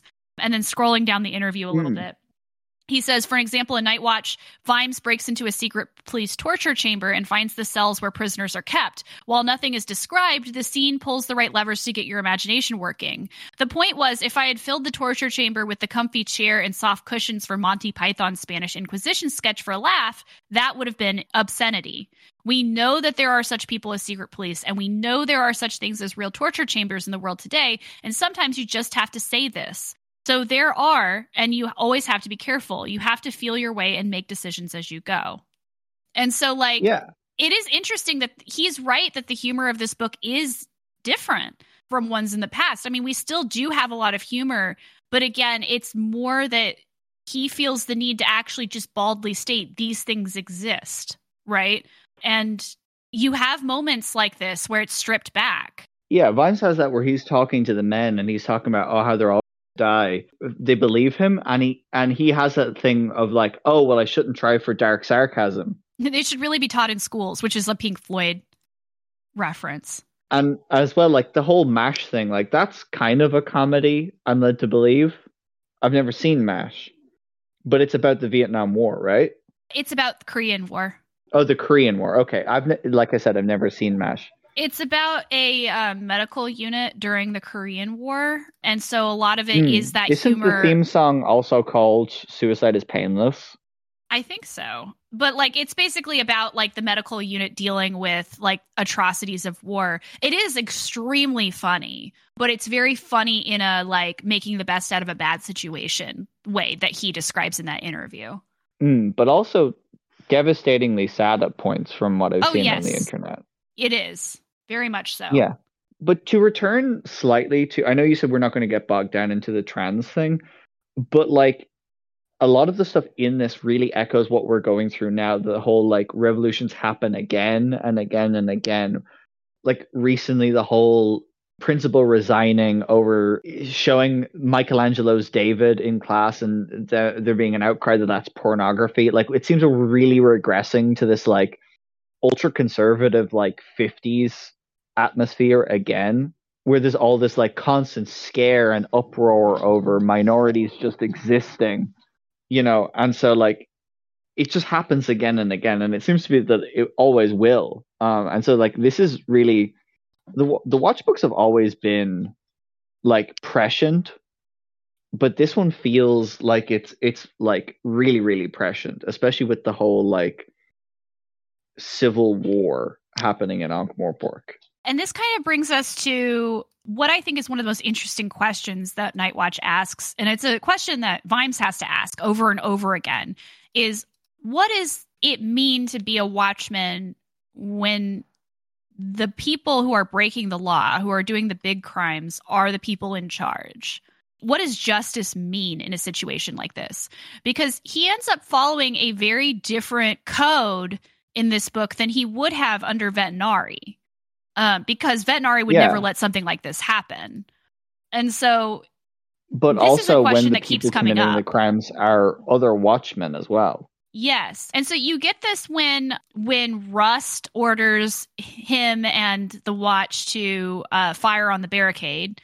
He basically says, you know, don't take the law into your own hands to the the people on the barricade, but then he stops and he's like, "Well, what are they supposed to? Whose hands is it supposed to be in then? You know, if the people who are in charge are not you know they're they're waging war basically on their own citizens then who does the law belong to? What does it even mean you know in that situation? You know and so he ends up taking literally he says i'm taking the law into my own hands and i'm going to squeeze. And so like you know the idea yeah. is, is that he is he sees his job as being someone who obeys the law but the law is supposed to work for the people. And that is why he ends up knocking Rust out, right? He says, I love his excuse where they was like, um, after the captain's clear attack of insanity, and they're like, was he insane? And he's like, he ordered us to shoot on unarmed people. That is insane. Like, that is the definition of insane. That's what causes him mm. to hmm. build the barricades, right? And to to actually like defend and keep the law in that small section of the city when the rest of the city is like dark, right? It's burning. Yeah, and behind the barricade, then they have steak and egg. Like they're yeah. able to live normal lives. Like it's quiet there. And like this is something as well, you know, like like you said you wanted to talk about Vime stopping Sam from killing the torturer. Like that idea of when you break it all breaks down. If you don't hold yourself above the muck, which is you know, as Sam becomes Vimes, he will you know he'll have the whole i watch the watchmen thing. But like if you don't hold that line then it's it's completely worthless. Because like the, this whole book he's he's been all about openness and transparency in the police force. You know mm-hmm. with the when the riots start happening he has the door to the watch house open you know while while he while it's being attacked. And he makes sure that everyone can see and if people want like when he brings the person in to be treated people can come inside and make sure that due process is happening. He makes sure that there's a receipt gotten even when they are supposed to be delivering people to the unmentionables. When when this handed over people don't just disappear. He brings out cocoa he brings out food. His whole thing is like he's beginning this thing that like police should work for the good of the people and they shouldn't take bribes. They shouldn't do you know like when he when he has the what's it the go fast wagon the the hurry up wagon. the hurry up wagon yes. The hurry up wagon and he has like mrs palm and whoever in them and then he just refuses to deliver them for breaking curfew. And he says well i like you know i'm john keel. I'm at this place you know. You can find if you have any problem, you can come to me. Like that's what a police person should be. This is a thing that has come up several times in the book, and it's the idea of the oath, right? Which is something Carrot brings back. Remember when Carrot insists on being sworn in at got in guards guards, yes. and they're like, "We haven't done that in a while," but now you know they're they're all sworn in you know with that really really dumb like insert recruit names here you know like like type of language square bracket yeah square bracket yeah but, but he talks yeah, about the fact like, oh, that they oh, need to I do didn't. that yeah he says i i didn't take the oath. But then he does. He makes his younger self and the other ones to do it. He says the thing about coppers is is that they have to be trained he was all for getting recruits on the street, but you had to train them first. You needed like someone like detritus bellowing at them for six weeks and lectures about duty and prisoners' rights and the service to the public, and then you could hand them over to the street monsters who told them all the other stuff, like how to hit someone where it wouldn't leave a mark, and when it was a good idea to stick a metal soup plate down the front of your trousers by before attending to a bar brawl. And if you were lucky and they were sensible, they found somewhere in between impossible perfection and the pit where they could be real coppers, slightly tarnished because the do- job did that to you, but not rotten. That to me tells me how far Vimes has come. Like Carrot has done this to Vimes. Vimes now sees that it has to be somewhere between him and Carrot.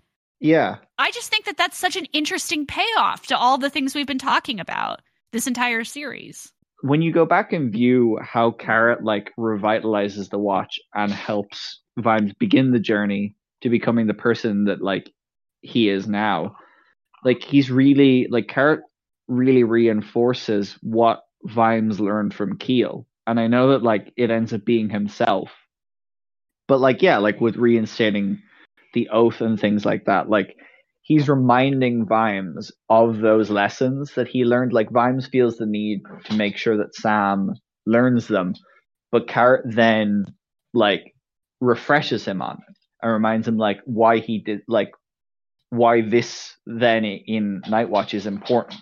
Yeah, exactly. And I just think I think that that's it's, there's a very interesting conversation here to be had about like what role do cops play in public life? Because we've talked a lot about how this doesn't seem to actually be propaganda. This seems to be pratchett trying to create an ideal police force. Like how would this work in a fantasy world?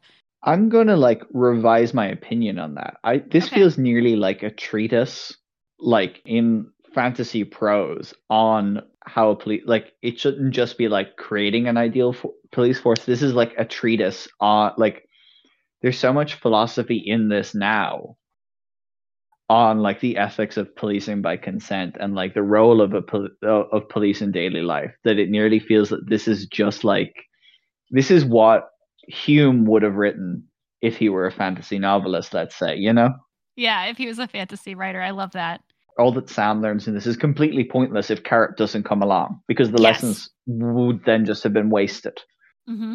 so yet again we see like just how important carrot is to Vimes on the opposite side of that coin. Vimes talks about like reflecting on his life between when you know Sam is and where he is now.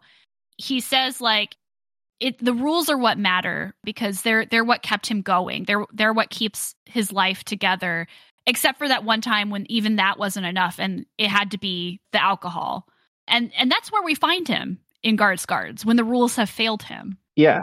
And it, it is really interesting to kind of see like this is the person before the rules failed and this is the person after the rules failed.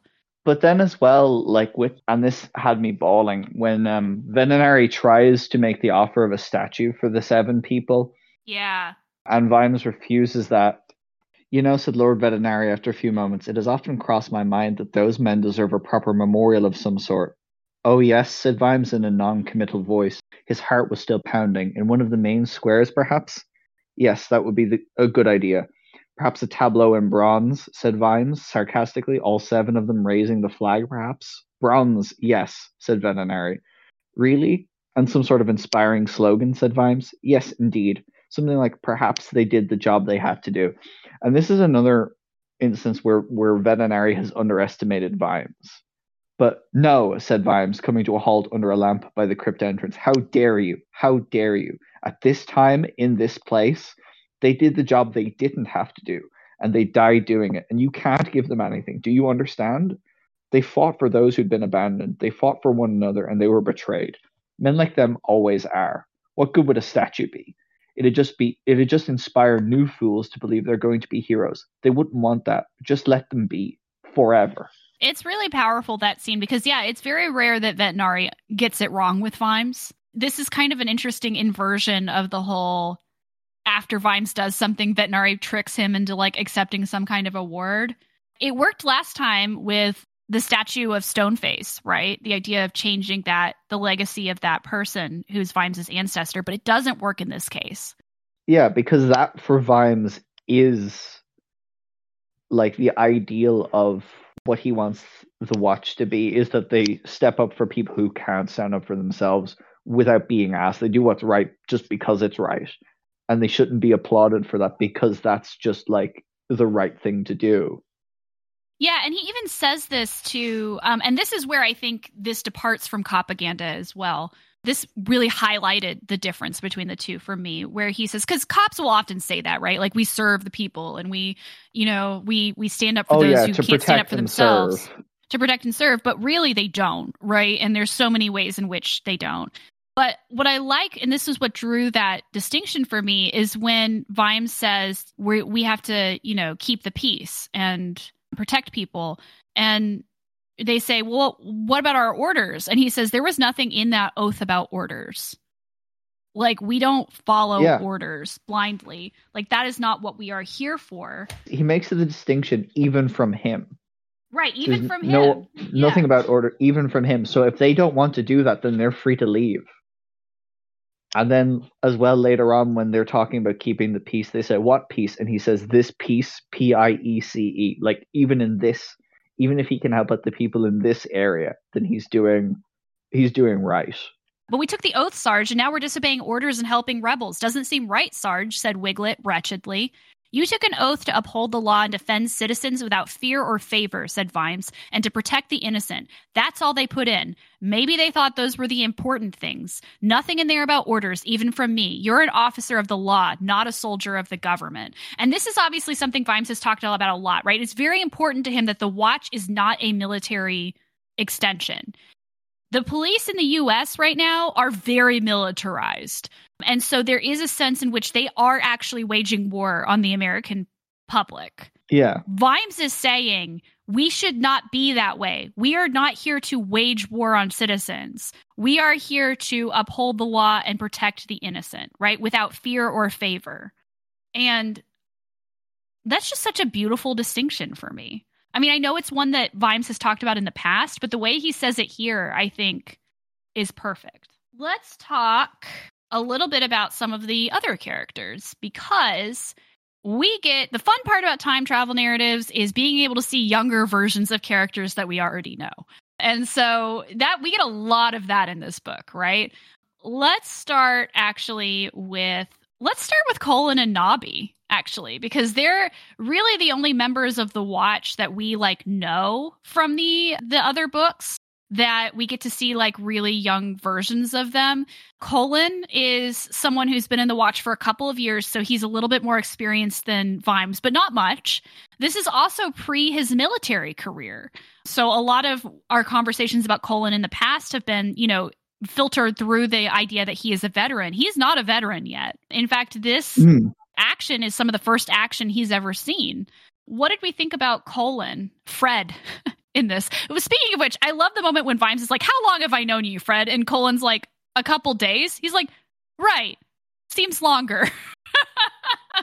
I really like that because, like, the bond, like, you can tell in the early watch books that they're people who've known each other for years and that they're, they're really good friends in spite of everything that's happened and that somehow manages to shine through like when when Vimes draws the line and he's like you know if you're over this line you're with me and it says like it's something like it was embarrassing how quickly fred stepped over that line like he recognizes something in who he thinks is keel and obviously sees it in Vimes then after having been imparted it by Keel that he like resonate that, that it resonates with him. We still see that you know he's kind of slightly racist. you know, like towards trolls when Vimes brings up when Vimes brings yeah. up detritus and needing him, and he, oh, I wouldn't want to fight alongside a troll, and the same sort of thing he he expresses against Klatchians in Jingo, but like we really get to see he's you know he's kind of just a big-hearted person in this, and he's willing to do the right thing, uh, and he's good at what he does. I did love that moment because when they're like, "Well, what are we like? What like when Vimes is thinking, well, what would I do if I was trying to take down the barricade?" And he's like, "Well, uh, like somebody asks him that, and he says, pri- he thinks privately, well, I would ask detritus to take down the barricade, and I would make sure that the people on the other side heard me say it, and that would be that, you know, like." It is very interesting the way that in which he keeps fondly thinking about detritus in this. Like, oh man, if I just had detritus here, this would not be a problem it does say something about like how diverse the watch is now and like how far Vimes and Colon have come in terms of appreciating that diversity. Well, except for vampires. Except for vampires. Older Colon would probably cringe to hear younger Colon say this about trolls. What did you think about child Nobby? Okay, so I have a question first of all. Have you seen the Banshees of Inisherin? Yeah, I have, yes. Barry Keoghan in that should play young Nobby. I mean, I imagine him being younger in this than Barry Keoghan, but I could see him actually playing that character. And I think also then, I know I brought up Fred Thursday from the Morse series with Colon, but I definitely think Roger Allam should play him if we ever do adapt them. Young Nobby is really fascinating because he's still like, I mean, obviously he has that like sort of tragic backstory that was hinted at in previous books, and we see just like how much like physical abuse he has in his family. But like they're still keeping with the whole he's somehow like alter to society. you know? Yeah. But they're like, uh, we found this. Yeah. yeah, this weird, smelly, grubby little child in a coat. What I thought was so sweet was that Vimes Vimes's first instinct is to make sure he's fed. Yeah, I've noticed that too. Again, he takes care of his younger self, but he also takes care of child Nobby as well.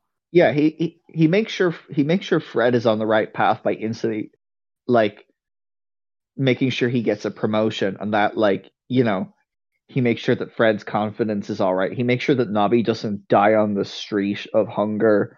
You know, he keeps him well, like you know, he keeps him paid and whatever, and that then inspires Nobby to become a watchman. By the end, you know, he carves himself a badge of soap. That was so fucking funny. What's that word? Uh, what's that thing? It's like wax, but you can't eat it. Soap Nobby, Remember that word. It was very interesting to also see Nobby not as a watchman. I mean, and I know he's a literal child and like it inspires him to become part of the watch, but like usually you know, we're like, oh, the corruption is coming from Nobby, but like he's not part of it now. And so the corruption is actually coming from other places. But like even when they talk about the old watch safe, I like when they talk about the old watch safe and it's like, well, everyone knows the so it's good for storing tea in there and things you want Nobby to read. Yes. I did laugh at that. That was really great. You know my jokes about Nobby, like and when you find out it's Nobby, like those are those are my favorite jokes of these series you can tell who Sam and Vimes are on this cover, and I'm pretty sure I can tell who Fred's on the cover of my book. You can tell Nobby he's in the background as a tiny little kid in an oversized coat. Yeah, the concertina sleeves. Yeah, the spoon. Yeah. Yeah. I love that that when Snouty is like waiting to take the spoon back because he thinks that Nobby's gonna steal it. And Vimes is like, there are more important problems than a child stealing a spoon. Like, that is not the problem right now. Yeah, like that's indicative of of like what Pratchett thinks is wrong with the police force is that like it focuses too much on punishing things that aren't really offenses, like minorities being out in public. Right. Aggressive policing of people of color when they're driving, even if they're slightly over or under the speed limit. Like that's right. not really a crime that you should be worrying about. Exactly. Exactly. I like that Vimes recognizes him even as a child. Like he turns around and he oh my god, that's Nobby. Man, it's like seeing a picture of someone when they're younger. Even if you knew them when they you they were younger, you're like, oh man, you're such a baby in that picture. What did you think about not yet dead Reg Shoe? I thought that was pretty cool, and that it got like he's. I thought that conversation with Vimes, where where Vimes is like, he's a revolutionary in the sense that he throws up graffiti about the people, people who would clout him over the ear if they knew if they saw him doing it. You know, that he's so entranced by the idea of revolution and this idea of like a socialist utopia because it doesn't seem critical of socialism you know in this in the same way that like people like jordan peterson talks about marxism when he quite clearly hasn't read marx this is just like it acknowledges that the um the actual practicality of like putting in this thing like it's idealism but like when you're idealistic about this kind of thing it doesn't really work. That bit at the end where they're firing arrows and like he takes just like what must be like a fucking hundred arrows and he's still going. Yeah we got to see the how Reg Shoe became a zombie which feels like full circle from reaper man right? Which is when we were introduced to Reg Shoe as a character and he's still idealistic right like he's still fighting for the rights of the undead even you know in present day but he's doing it in a way that i think is a lot more it's still idealistic. It can still be kind of silly, but it's a lot more um, tempered with realism. Probably because of situations like this. No, because as well, like Reaper Man is a book about people coming back from the dead, but he's already dead. But what I thought was heartbreaking was the fact that, like, once a year he'll get into his own grave out of a sense of honoring the people who died and didn't come back.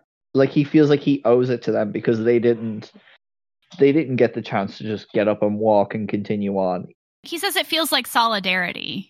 I also thought that the per again, I, I agree with you that this is not about a critique of socialism. It's a critique maybe of people. It's a critique of the less leftists who talk about it in theory but don't think about the practicality of these things.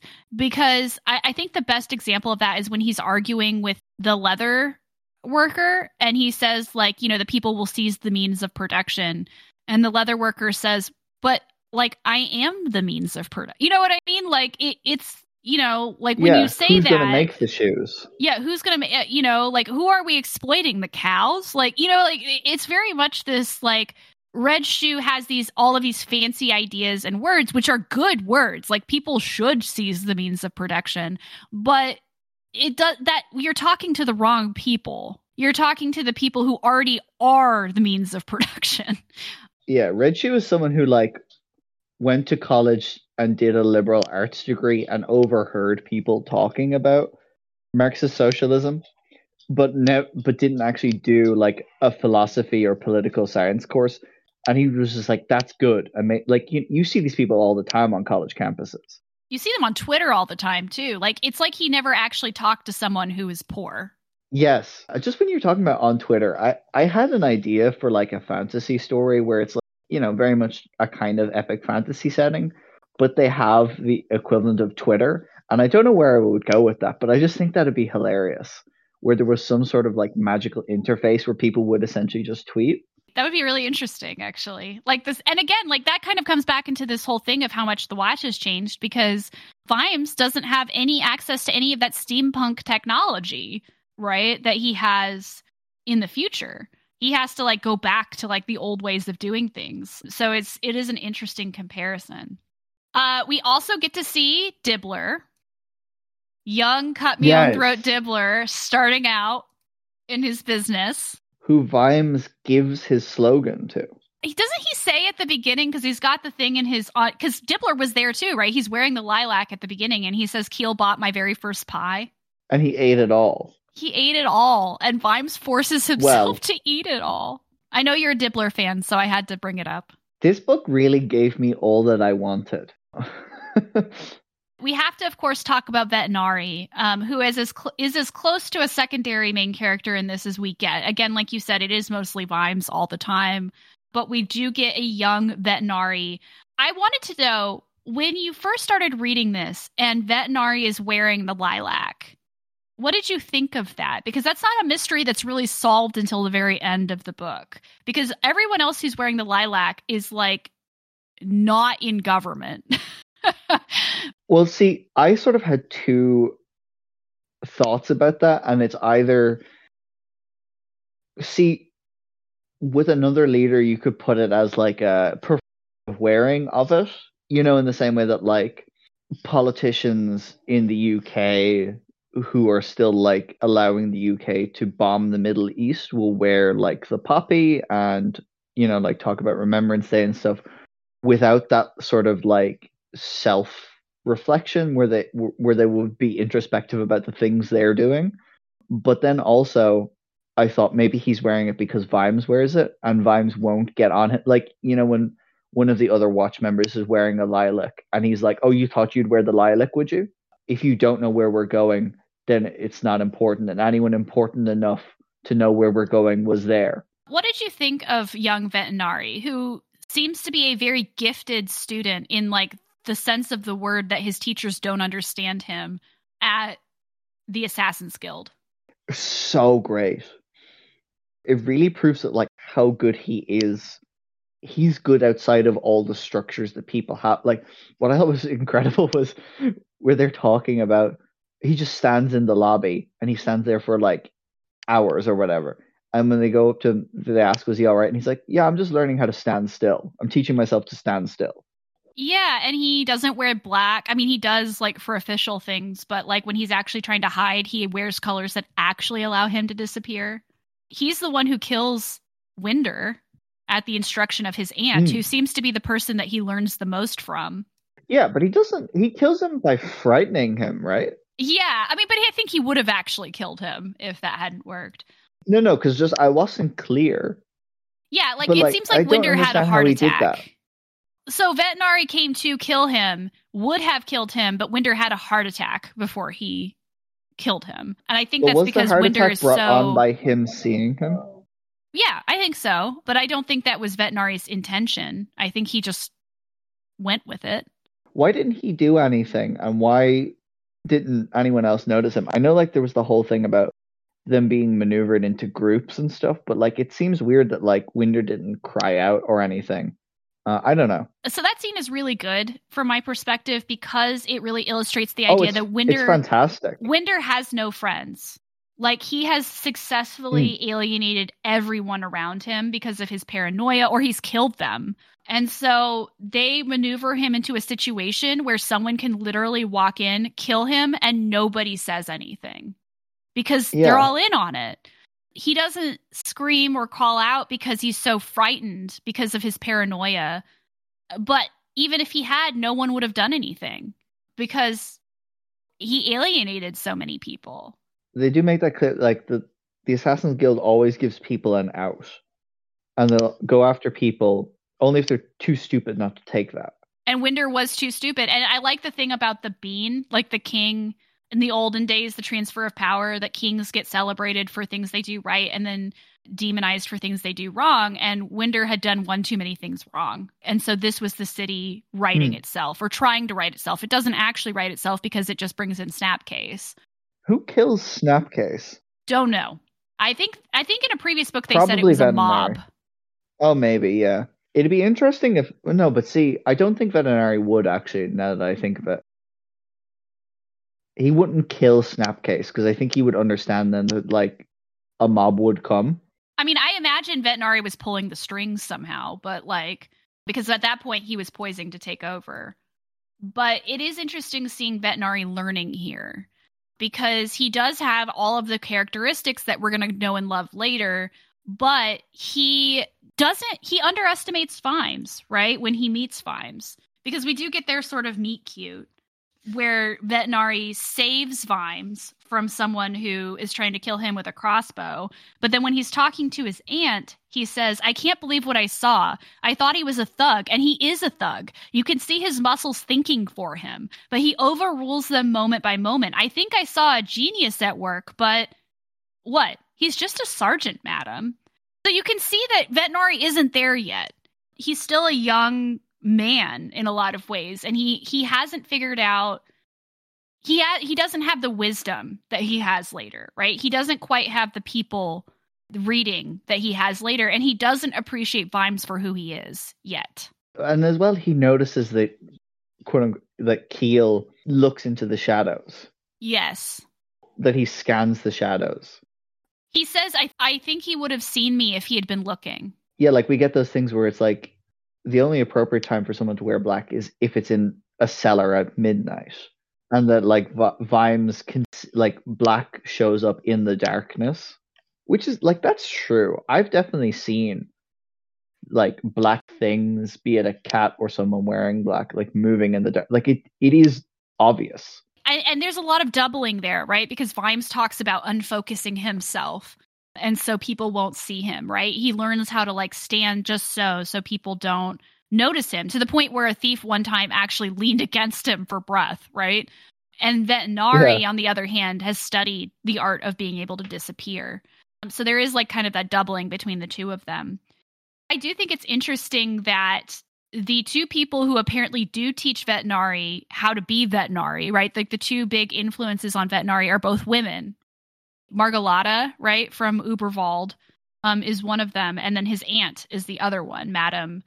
I think that we can see him being mentored by her. She's clearly very intelligent and plays this political game well, although she still underestimates Snapcase. She still makes the wrong move as far as Snapcase goes, but she knows how to read Vimes. And I think it's that skill that she passes on to Vetinari.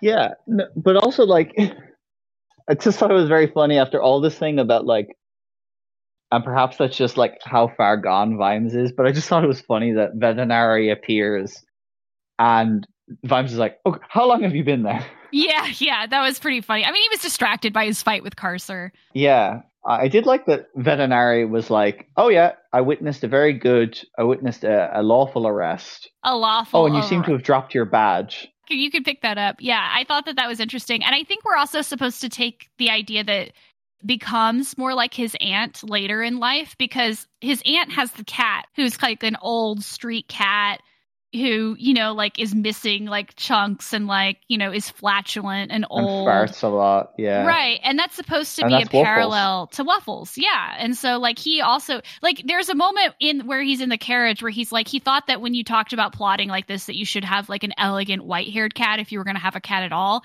Clearly his position changes between then and when he gets Wuffles right uh, so you know, I think that is Very supposed to be the, like like Blofeld thing. yeah, I think it's supposed to be a sign of like growth in him as a character. Like he is in the process of becoming, but he has not become yet. But I did think that his thing at the end about how after he saw Keel fall, how he picked up the lilac in his teeth. I I'm sort of like beyond words for that. I don't know. Like I love Vetinari as a character, and that I don't know that makes me love him even more. He's trained as an assassin, but then he went into this melee for like his own like I don't know. Obviously, he thought that was right. That's what I got from the narrative that he he felt this was the right cause. But the fact that he put it between his teeth and then could use his weapons with both hands, I don't know, immeasurably cool. Yeah, I mean, always going to be cool, Vetinari for sure.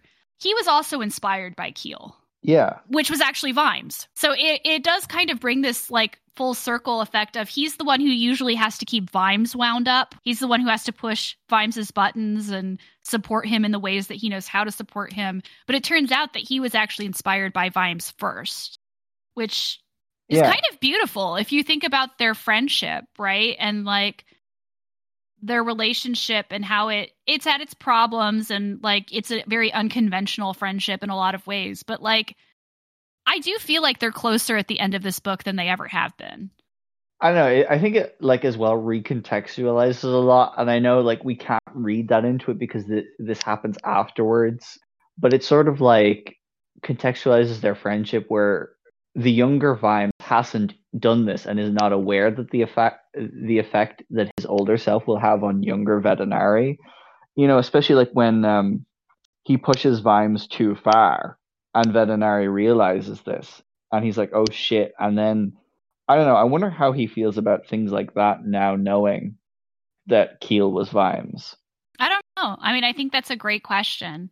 I do love that where he calls him Sergeant at the end, and Vimes is like, You knew? A couple of other people I wanted to talk about. Rosie Palm, who we know as you know we've we've seen her before especially in council meetings of the guilds like the meeting of the guild leaders she is the head of the guild of seamstresses she is the one who has consistently supported both vetinari and vimes despite numerous coup attempts you know when all the other guilds were mm. ready to throw vetinari under the bus what did you think about the younger version of Rosie Palm and the way that she was clearly dedicated to making a guild of seamstresses? Like that's what she wants out of this revolution. Well, I think that really shows why she's so supportive of Vetinari, right? The coup attempts. Because that's what Vime says. Oh, you think that Snapcase will give you a guild? Yeah. When he knows that it, it, it's Vetinari who really like creates the guilds for all of it. Like obviously like the Guild of Assassins and the Guild of Lawyers and the Guild of Stonemasons and thing like are things then. But it's Vetinari who like actively puts in place protections for seamstresses. She, you know, uh, like owes her livelihood and protection to Vetinari doing a nice thing for her, doing a good thing for her. But as well, like it's not a knock on her character for her believing that Snapcase would do that, you know, because like like you say, the madam was wrong about Snapcase as well but we really do see like like she seems to be involved in in um, guild politics and meetings of councils and stuff from like what she's seen being without a guild. And I think it's interesting that the two faces we really have for this revolution are Madam and Rosie, and they're both explicitly sex workers. So this idea that like yeah the the sex workers are just trying to protect themselves. They're just trying to get out from underneath, you know, these these horrible laws and these horrible governments. And that is what inspires them to change things. And I wonder if whenever Snapcase eventually, you know, was mobbed to death or whatever happened, if they were the ones supporting Vetinari the same way that they do oh, Snapcase oh, in this. But see, like what I wonder is whether they weren't supporting Vetinari because again, like I don't know whether Vetinari would have positioned himself as an incumbent, if you know what I mean. Because mm-hmm. I think, like it, you know, because we're seeing him become Vetinari. I wonder if that, like, it seems at that stage where he would have just stepped into the vacuum of power, you know, like, and because there's a lot in this book about like you can get a lot of things done if you look like you're the one supposed to be doing them. Yeah. You know, like how do you steal a canoe? You just look like you've paid for it and walk out of the shop with it. Sorry, that's a common thing I say. I don't think anyone else says it. I, well, I mean, but that is what Vime says, and that's even what Carcer does, right? By the end of this book, Carcer's captain of the palace guard. How did that happen? He just like steps in and then fills the role of a leader. He quite clearly doesn't like it. He wishes he didn't have to do it. And so sets up the city in a way where he has to like do very little actual managing but the city needs a figurehead. That's what we talked about. He does maintenance. He doesn't. Yeah. I don't know whether like the mob would have like been supportive of Vetinari before, but like de- they would have afterwards. Yeah. It was something that I thought of is the relationship between sex work and Vetinari because he's also the one that gave the oh, Beggars no, like, Guild I'm... and the Yeah, you know, no, like I'm not saying that things. that's not a thing. I'm just I'm just wondering whether like the revolution would have been like a pro Vetinari revolution instead of just an anti snapcase revolution? That is a great question. And I have a feeling that the revolution went very differently because I think Vetinari would have learned from this one.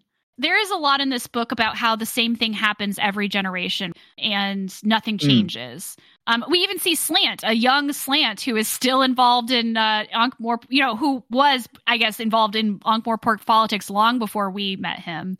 You know, he says, you know, out with the old boss and with the new he boss. He was president. Yeah, he was president. That was perfect. Um, and so, you know, I think Vetinari probably watched this and thought, you know, things need to be different. And that means that the way we do things needs to be different.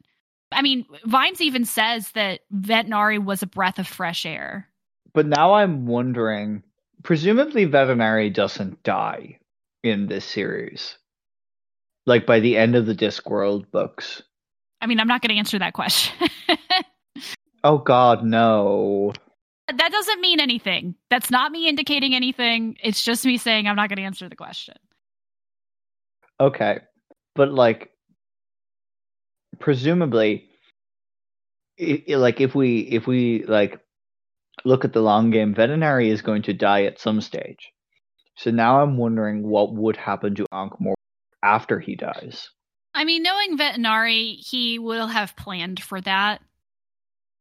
I cannot imagine Vetinari not having a plan for that. But as well, like he's consistently referred to as the patrician. Mm-hmm. And I know because he's like the I know he's the one actually in office and and whatever. But throughout throughout this stuff as well, people only ever refer to him as Winder and Snapcase. They're not called the patricians. They're like Vetinari really embodies that office. Yeah, and that comes back to something that Vimes says um, when they're on the ver- when they're behind the barricades, and he talks about how they had basically enclosed the quarter of the city that had all the food. That's where all of the like food was imported, isn't that part of the city? And he basically starts thinking about the city as a machine. And he says, like, you know, yeah. like this this city has to run a certain way, or, and any like interruption in that machine completely could break down everything. You know, he says Ankh-Morpork is like two meals away from chaos at any time. And he says Vetinari understands that. The other patricians didn't. They just cared about money. They didn't care. F- food came from servants, right? They don't care about where the food comes from. But Vetinari understood the machine. And I think that that tells us a lot about how Vetinari I mean, again, I'm not going to say Vetinari is like a man of the people because I don't think that that's accurate either. But he is someone who understands that for a city to run, you have to take care of all of those little pieces. He's a he's a man of the city. Yeah, he has to think about things that's about what, where does food come, come from. To, yeah, politician and policeman come from the same word, polis. Exactly, exactly. And so he's not as concerned with making himself rich or with, you know, being powerful except for as a tool to keep the machine running. You know, like Vimes says, oh, this wouldn't happen. This would never happen if Vetinari was in, you know, if Vetinari was in charge then. And like all the uprisings and attempted coups we see throughout this world, none of them stick, even when they try and, even when they try and convict him of murder. Um, right. But as well, like Vimes does the calculations in his head for how much the city takes for food at that time. And then he then he like expands it out. 30 years later Ankh-Morpork is five times this or four, four times the size it is then. And Vetinari has all of that like under control. And doesn't he say like is this what Vetinari thinks about all the time? I loved that yeah. line. He's like so impressed by his mind again yeah. The fact that he can like keep that all in his head. I also want to talk about Dr. Lawn, who is one of the few new characters that we really get. Dr. And he's Lawn, still alive. And he's still alive. Yeah. Dr. Lawn is the pox doctor, is what he calls him. Um, but he seems to be the only doctor in Ankh Morpork who knows what he's doing. And he says it's because he trained in Klatch, where they have novel ideas about medicine, such as keeping the patient alive. What did you think about Dr. Lawn and his relationship with Vimes slash John Keel? That was great. That felt the most like a sitcom. Yes. And especially like when Vimes goes to get him to attend to Sybil and he opens the door and he has a syringe again, but instead of like using it for a patient, he's basting a turkey. yes, that was perfect. And the whole his constant complaints about like people waking him up, like he'll never sleep. Yeah, and it's like I don't know why I have a spare room. And then like during the barricade when Vimes is doing like non-violent action before they're fired on with arrows, he gets the message that like Lawn has all these beds ready and waiting, and he's really disappointed that Vimes hasn't sent anyone yeah, I I think that that's really funny, and how he, they keep calling him. Yeah, although my favorite lawn thing that happens in the book is actually at the end where he's like making them boil all the uh, equipment that he uses to treat Sybil, and Igor shows up to uh, volunteer his services, and Lawn takes one look at him and goes, "Only if he's been boiled for twenty minutes," which I thought was perfect. That was good. That was good. One last thing I wanted to mention before we kind of move into the end of this Vimes doesn't kill Carcer. He's about to. Oh, good. This is this is the. I was hoping that we would come back to this because this was also something I wanted to bring up. He doesn't kill Carcer, but he's very close. He's very close to killing Carcer. And I think I thought about this a lot during this book because this book, almost more than any other book, brings up the events of the previous book. It's not that they extend the events into this book, but he is very much thinking about killing werewolves in this book, right? When he's talking about the beast. He's haunted by it. And he is haunted by it. He doesn't think about Wolfgang specifically, but we talked about how he they kills keep bringing Wolfgang. it up. They keep saying he they keep saying he kills where he kills wolves with his bare hands. He's haunted Yes. by that moment where he crossed the line. He killed, like not in self defense. He killed someone. Yeah, and we talked about that a lot when we talked about the fifth elephant. This idea that he he had gone close to this line before but never crossed it, but then he crosses it with Wolfgang because he realizes that unless he does it, it would never end. Wolfgang would keep coming after Angua, keep coming after Carrot, keep coming after Sybil. And so he does what he has to do, but he knows that what he did was murder, which is what he says, right? And then we get something kind of similar with Swing, except for it is self defense, um, what he does with Swing. But it does seem like he's constantly thinking about do I kill this person? Like he's violated that code and now he has to figure out what that means. He does kill other people defending the barricade and defending fighting in the street at the end of the book. There's a very poignant scene where he just he says, "All right, like I this is what I've been saving the beast for. Like save it until you need it." And he like straight up decapitates someone, you know, in this fight, Yeah. which is much more violent than we've ever seen him be before. And so it is interesting at the end that he doesn't kill Carcer. It almost feels like a return, right, to who he was before the fifth elephant, or like him struggling with the fact that it would be so much better if he could kill him, but he knows that he can't keep going down this road. I thought that was great, but it's also like what's interesting is that Carcer is quite clearly set up as being the same as Wolfgang, someone who won't stop. Right. He won't, insane. He won't stop. Like he, yeah. No, he's not insane. He's completely sane. Oh, right. That's right. he says like, he's completely sane because he's realized the rules don't apply to him. Yeah. Yeah, he he's looked at all the laws and realizes that he doesn't have to follow them. Because this, this is something as well that I, I think about as someone who works retail. Like how we're implicitly brought up to follow the rules passively. Like you go into a shop and you walk around and you pick up the things and then you go and buy them. When really like the only thing that's stopping you from just attempting to walk out and steal them is like Yeah. your own personal beliefs that like what is right and it, then you can extend this onto things like murder um obviously but like yeah it's like Carcer is set up as the same like he's going to keep killing cops he's going to keep doing stuff but Vimes is constantly haunted by what Carcer says on the clock tower I can see your house from up here there's that threat to Sybil then and his his baby But he doesn't do what he does with Wolfgang. Why do you think that is? Well, I think he's learned from that, but like he's he's so close. Like he tears his badge off, and when Carcer is throwing down his knives, like it says like Vimes's smile is is more intimidating than the like the than his rictus uh than his rictus like grimace. Mhm. Like he's completely and utterly terrifying because like I think Carcer starts to see the lengths that Vimes can go to.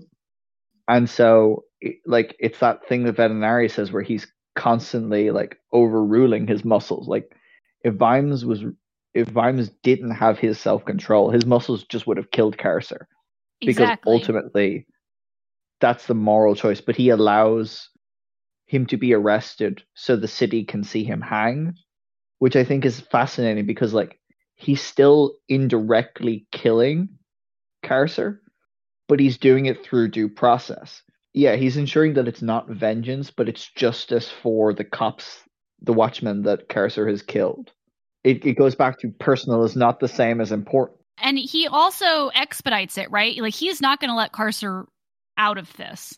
He is going to expedite this process, but it is this idea that he's sort of. I think it also has to do with the fact that he's in Ankh Morpork and he was in Uberwald when he killed Wolfgang. You know what I mean? Yeah, like that stuff won't fly back home. If for him, this is his home, and he has to. He has to obey that code, or else everything falls apart again. You don't shit. Yeah, it's like you don't shit where you eat. Right, but it is. It does feel like a restoration in some ways of Vimes. Like this idea that, like, yeah, he did break his own code, and he's always worried that if he broke it once, he would keep breaking it. But he is able to break it once and then restore himself to where he was, and I think that means a lot to him. Yeah, like he he's gazed into the abyss and it's gazed back at him.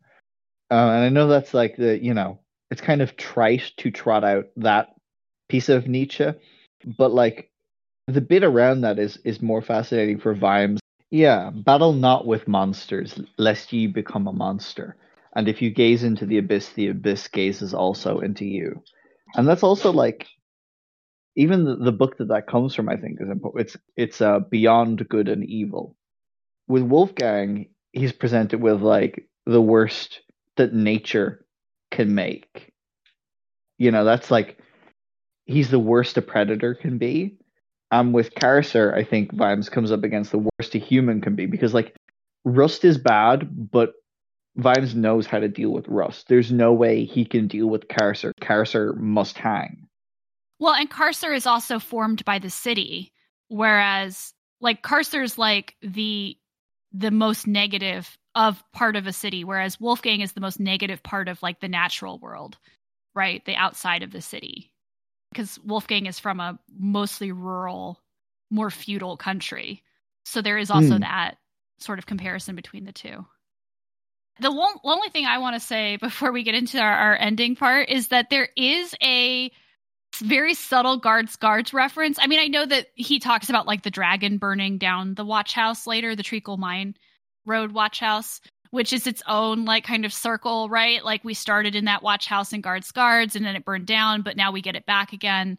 But we also get uh there's a scene, let me find it. There's a scene where a character is mentioned Leggy Gaskin, who is like part like joins up with the watch in Night Watch and the actual like first line of guards guards is it had been a hard day for the watch. There had been the funeral of Her- herbert gaskin for one thing because it starts with like with a funeral. And that's actually that character. So we actually get to see that character join the watch. And then in guards guards we saw him die at the beginning before the events oh. of guards guards. Yeah it's just an interesting little thing. All right let's talk about death sightings. There are three in this novel, and I think they're all really interesting. The first one is actually 333 um, in my book, and it's when they are in the Cable Street, you know, secret police torture chamber. Vimes is thinking about like how horrible what is happening, you know, here. He could almost understand a thug simple as a fist, being paid decent money for doing something he didn't mind doing. But Swing had brains. Who really knew what evil lurked in the hearts of men? Me. Who knew what sane men were capable of? Still me, I'm afraid. Vimes glanced at the door of the last room. No, he wasn't going in there. No wonder it stank here. You can't hear me, can you? Oh, I thought you might, said Death, and waited the last book we saw in The Fifth Elephant, Vimes could hear death, right? Like they were having a conversation in The Fifth Elephant. Do you think that's why Death thought Vimes could hear him in that moment? Or do you think there was a different reason Death thought he could hear him? I don't know. That's a really intriguing scene to put in otherwise. Because obviously, like, we have, um, oh, what's fucking, what's the fucking story with the puppets, the short story that we we read. Was it Death and What Comes Next? No. Uh, no, that Theater was of Cruelty. Theater, theater, theater, yes, of, theater of Cruelty. Yeah, where where Carrot goes and brings in Death as a witness, mm-hmm. but like obviously Death is hanging around there because it's an air, like it's a place that like reeks of death, and also because he's there because of Quantum and because Vimes is going to see kill some people, but also I don't know. I feel like as people go on in the Discworld, they seem to be more and more in touch with like the powers that be, like the elemental forces, let's say, of Discworld. And so they're like more able to like understand the world and death. And I feel like Vimes is getting to that stage. And maybe he's just maybe he's just too preoccupied. Maybe he's yeah, maybe he's so focused on like reliving this well, I I say focused on reliving this trauma. More so I mean more so that it's like taking up a lot of his headspace. That he's like he's focusing on the death that's around him instead of death who is beside him. Yeah. Maybe. I don't know. It's just interesting to me that Death is actually seeming like he wants to have this conversation with Vimes, but Vimes can't hear him. Uh, it's just, I've never really seen this kind of interaction between Death and a character before. The other two are when Death comes for Swing, which I thought was a great moment where Swing tries to do phrenology on Death. And Death is yeah, like, I'm a like, bit of a tricky I'm a bit one. of a tricky one. Yes, that was yeah. great. And then when he came for Winder and he says, you know, there is no more cake, which uh, it, it, that you've gone past the point of cake. Yeah, which felt very much like a Marie Antoinette thing, you know, like the French Revolution, let them eat cake. You know, we've gone past cake. There is no more cake. There is no death of rat sightings, sadly. Although I don't, I feel like, I feel like he would have fit in though. Surely, somewhere in this like revolution, there would be a place for the death of rats, even if it's even if he comes for Winder or Swing. I feel like that would be in keeping with like all the other humans that Death of Rats has come for. But I suppose maybe they lack the introspection for them to view themselves as someone the Death of Rats would come for. Yeah, I don't know. I think maybe also the Death of Rats might have fallen a little too much into his gag territory like again, he might have been focused more on the, the other types of humor, but I don't know. There's also no sort references, so once again, we are out of sorts. Yeah, but as well, that I mean, that would really, I feel like, be like out of place in in um, Night Watch. You know? Yeah. Like referencing sort is different to referencing, let's say, like Klatch, because that's a common enemy for Ankh-Morpork, and it's also like other places are only brought up in regards to like specific things about characters. Like Klatch is brought up in regards to Colon's military service. Yeah. About, you know, oh going going to show Johnny Clatchy and what's what and things like that. But like like it says on the back of the book, it's a Discworld tale of one city with a full chorus of street urchins, ladies of negotiable affection, rebels, secret policemen, and other children of the revolution like it would feel out of place. Yeah. Nowhere nowhere exists outside of Ankh-Morpork. Like in theory, the rest of France exists in Les Mis. But in reality in reality, like it doesn't matter. Paris is the only place. Few Yeah. Yeah, it's these it's these few arrondissements that the story actually takes place in. That's the world. The first footnote is on page 25. The Igor employed by the Watch as a forensic specialist and medical aid was quite young, insofar as you could tell with an Igor, since useful limbs and other organs were passed on among Igors as one might hand on a pocket watch, and very modern in his thinking. He had a DA haircut with an extended quiff, wore crepe soles, and sometimes forgot to lisp. I like that he wasn't on funny gag that Vimes wouldn't let him near Sybil. But the concept of him wearing crap soles is really funny because that's for like crime scene contamination. You yeah. know? He's a modern Igor. Yeah, he's a modern Igor who care like who cares enough about the police force that he'll wear crap soles so they can do their job. Because now we're starting to get into like with with the actual things Igor can do, like proper forensic criminology I almost wish that there were there was more Igor Cheery content. Like they kind of together make up the CSI of uh of the watch. I mean, I know Igor is also like their medical doctor as well, but I I think that that would I would I would read a book that's just about the two of them, like doing the CSI work for the watch. Mm. I think that would be really interesting. Yeah. What is your favorite footnote? It has to be the one about the clock tower at the Unseen University about Old Tom, which is quite clearly a riff on Big Ben. Because uh, I was very confused why there was these big gaps in the in the text. Very well, he said, standing up again. Now we'll now we'll care to tell at the is going on and why old Tom ing repeatedly, Bina of magic, sir, I someone up the mechanism, Ponder shouted above the sound destroying silences. Footnote Old Tom, the university's venerable clock, told not sounds but silences. They were not simply ordinary silences, but intervals of noise absorbing non sound that filled the world with soundlessness. And I don't know, that's just so fucking fascinating to me. It's like, a I know really we have cool a lot about world building detail. Yeah. And I know we have a lot of like Eh, you know, like the opposite of things. You know, we have the pork futures warehouse. We have wine that's brewed backwards in time. You know, so you get a hangover before you drink it and things like that.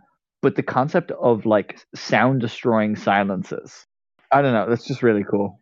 My favorite is later on in the book when the major is arguing with Nobby about Nobby's plans for the battlefield because Nobby is like, you get good loot off a battlefield, and I think I'm going to stick with boots. And the major is horrified, and he he Another says, "Look at parallel to Les Mis. That's how Marius becomes indebted to Thénardier because he saved his father while uh, trying to steal off of him in the battlefield. Yeah. So he says, Look at Trooper Gabbitas there, said the major, now quite upset. 20 years service, a fine figure of a soldier. He wouldn't stoop to stealing the boots of a falling enemy, would you, Trooper? No, sir. Mug's game, sir, said Trooper Gabbitas. Footnote. And this was true. Don't bother with the boots, would have been Trooper Gabbitas's advice had he been inclined to part with it. You need to bribe someone on the baggage carts to build up stock, and when all's said and done, you only make a few dollars. Stick to the jewelry. It's portable. Trooper Gabbitas had seen too many battlefields up close to use the word glory without wincing. I mean, Pratchett has historically been very critical of war and warfare and talks about how horrible it is. And so, like, this is not like a new thing, but I do like also that this major just cannot comprehend the fact that, like, the people who are forced to fight usually are quite poor and if the dead aren't using it you know it's that is very clearly the logical leap to make yeah because it also talks about slightly later on the people who you know who join the the watch or the army for the promise of food and a bed they don't have to share exactly what's something that made you laugh first first of all question does your edition have people's republic of treacle mine road at the start yes it does okay good because why is why is so much of the numbered things on them just elsewhere alley? And they're all like completely all over the place. They don't run into each other in a lot of cases.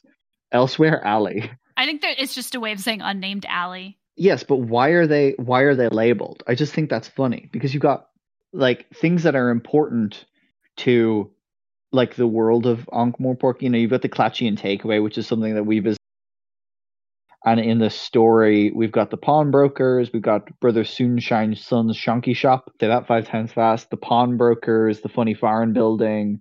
But then we just have one, two, three, four, five, six out of a list of 29 things, which is just elsewhere alley. I think it's funny enough to comment on, but what made me laugh was at one stage, Vime says it's not rocket magic. Yes, I had to read that three times before I realized what was happening, and it was very funny. That feels like Ponder Stibbins style magic. Yeah. I had a couple that I laughed at um, because I, we haven't really talked a lot about the humor, just that it's been different. But I, I really liked the uh, when they're looking through the pockets of the person who mysteriously died on the roof that we learn later Vetinari killed. Really? Who says the man on the roof was one of them? That's an expensive bow. And he didn't have anything in his pockets. Nothing. Not so much as a used hanky. Very odd, Sarge, said Sam loyally. Especially when I was expecting a piece of paper saying something like, I am definitely a member of a revolutionary cadre. Trust me on this, said Vimes, looking carefully at the corpse. Yes, that'd tell us he was a revolutionary, all right, said Sam. that, like, I was expecting there to be a paper. That was pretty funny to me. But the thing I found the most funny was the way that Colon, Wiglet, and Watty kept expanding the barriers and the way that they had the metaphysical argument about the barriers, the the the reasoning. Supposing the area behind the barriers was bigger than the area in front of the barricades. Yes. Like sort of it had more people in it and more of the city if you follow me. then correct me if I'm wrong, Sarge, but that means, in a manner of speaking, we are now in front of the barricades. Am I right? Then, as it were, it's not like we're rebelling, is it? Because there's more of us, so the majority can't rebel, it stands to reason. So that makes us the good guys. Obviously, we've been the good guys all along, but right, it's official now, like mathematical. I like the idea of being mathematically yeah. the good guys and how like metaphysical the barriers or the barricades got. Yeah, because then you as well have that like when the amnesty is supposedly in place, and then Vimes is like, "Do you want to have a go on this side because now we're the ones representing the government yeah. in power, and you're attacking us? So you're technically you, the insurgents." Do you, do you want us to take a go at attacking? That was really funny. I enjoyed that. What's something that made you think? Like a lot of this book really made me think. It's hard to pick something. More so than any other book, I think a lot of this is t- like how this rhymes a lot with things going on currently. I don't know. Yeah, it re- it is really hard to pick one specific thing. I'm really struggling for one specific thing that isn't just like overall, you know, talking about class consciousness or talking about like how the rich are only out for their own self interests. Do you have a specific one? One, I have a couple, but the one that's really sticking out to me that we haven't talked about because we've talked about a couple of them where it's the one where there he's talking about the people and about resur- uh, revolutionaries. And he says there were plotters, there was no doubt about it. Some had been ordinary people who'd had enough. Some were young people with no money who objected to the fact that the world was run by old people who were rich. Some were in it to get girls, and some had been idiots as mad as swing, with a view of the world just as rigid and unreal, who were on the side of what they called the people. And then we go into what feels like a Bob Dylan song here. Vimes had spent his life on the street and had met decent men and fools and people who'd steal a penny from a blind beggar and people who perform science miracles or desperate crimes every day behind the grubby windows of little houses, but he had never met the people. People on the side of the people always ended up disappointed in any case. They found that the people tended to not be grateful or appreciative or forward thinking or obedient. The people tended to be small minded and conservative and not very clever, and were even distrustful of cleverness. And so the children of the revolution were faced with the age old problem. It wasn't that you had the wrong kind of government, which was obvious, but you had the wrong kind of people. Mm. I thought that that was a very interesting deconstruction of the idea of the people as a monolith and the idea that often both the government and the people who want to overthrow the government have unrealistic views of what the people are. This goes back to Reg, right? The idea that he he had all these ideas that he got from somewhere and it's not that they were bad ideas, it's just that they didn't take into account the reality of these people's lives. I will say one thing that doesn't age well in this book and I meant to mention this earlier, most of this book ages really well, but there is one thing that I don't think aged well, um, and that is when they're talking about how Swing banned weapons on the streets and put in tr- place a curfew, I think the curfew thing is is very apt. But the whole argument about like, oh well, like that was stupid to ban weapons because criminals don't obey the law and they're going to get weapons anyway, so people should just have weapons. That feels very much like a Second oh, Amendment yeah. argument to me.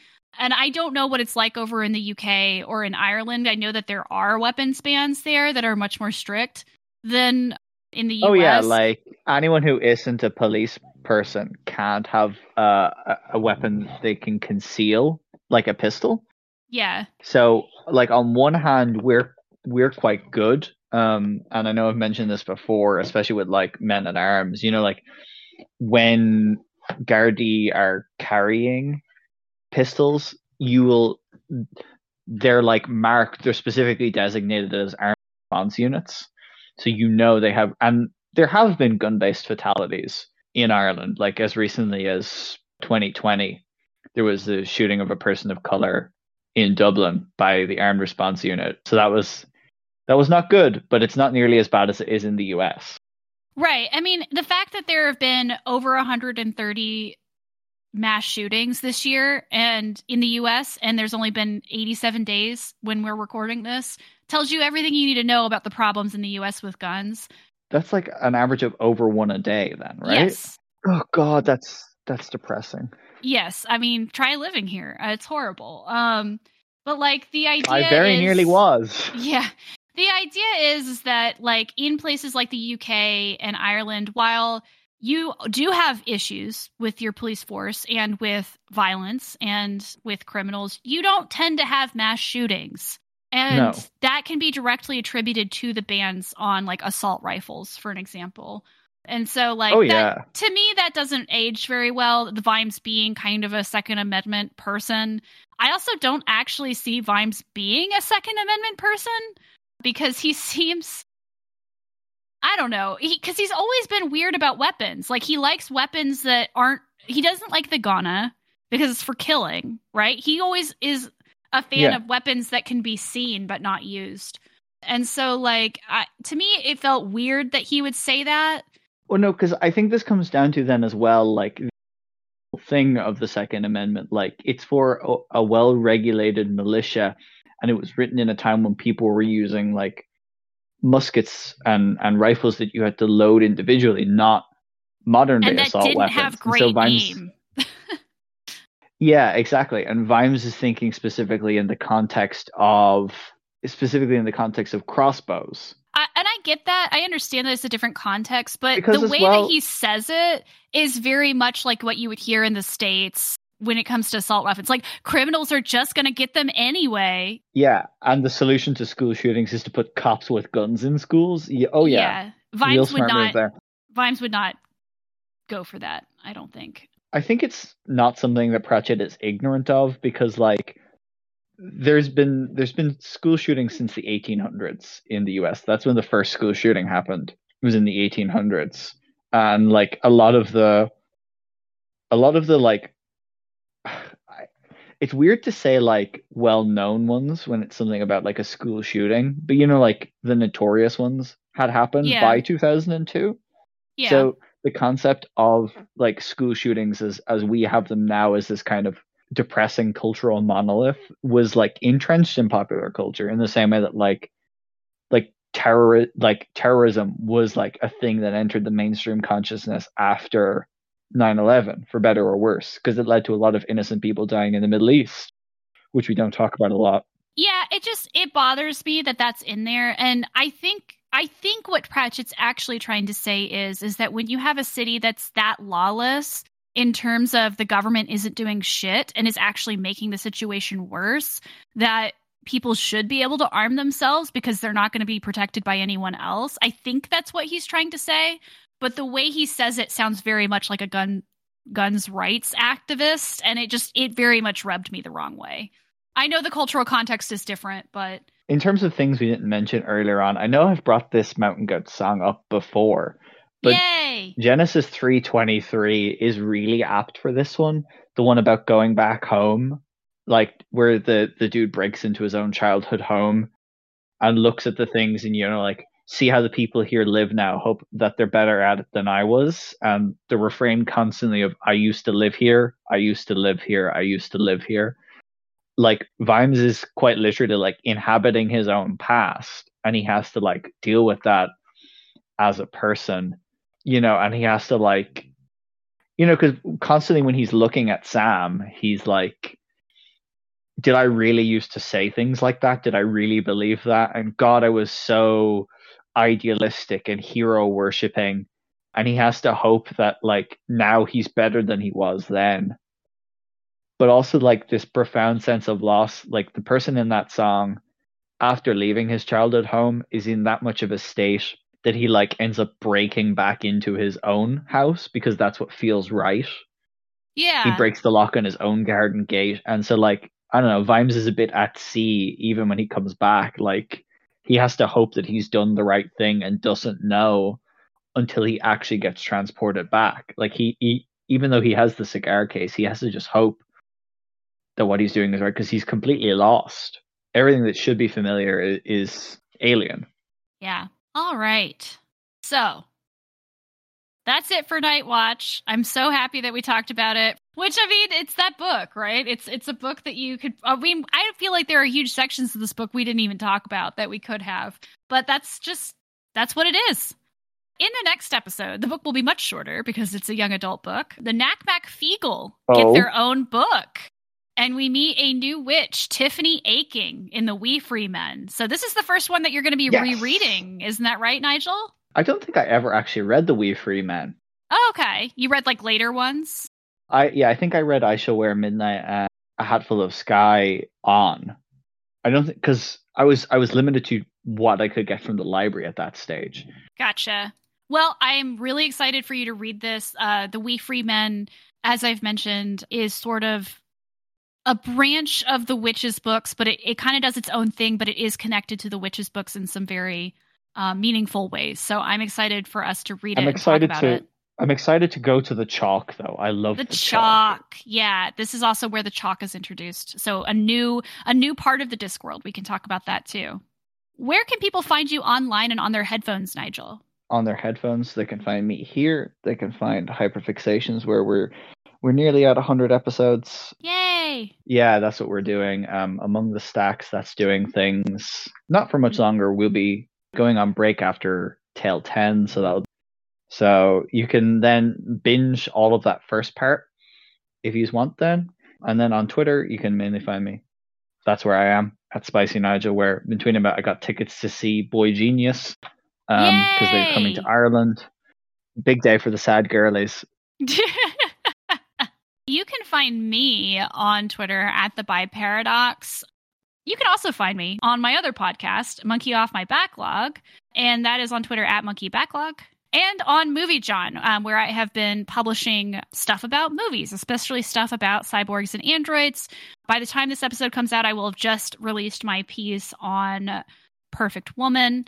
Um, you can find that on Movie Jawn, um, which is moviejawn.com.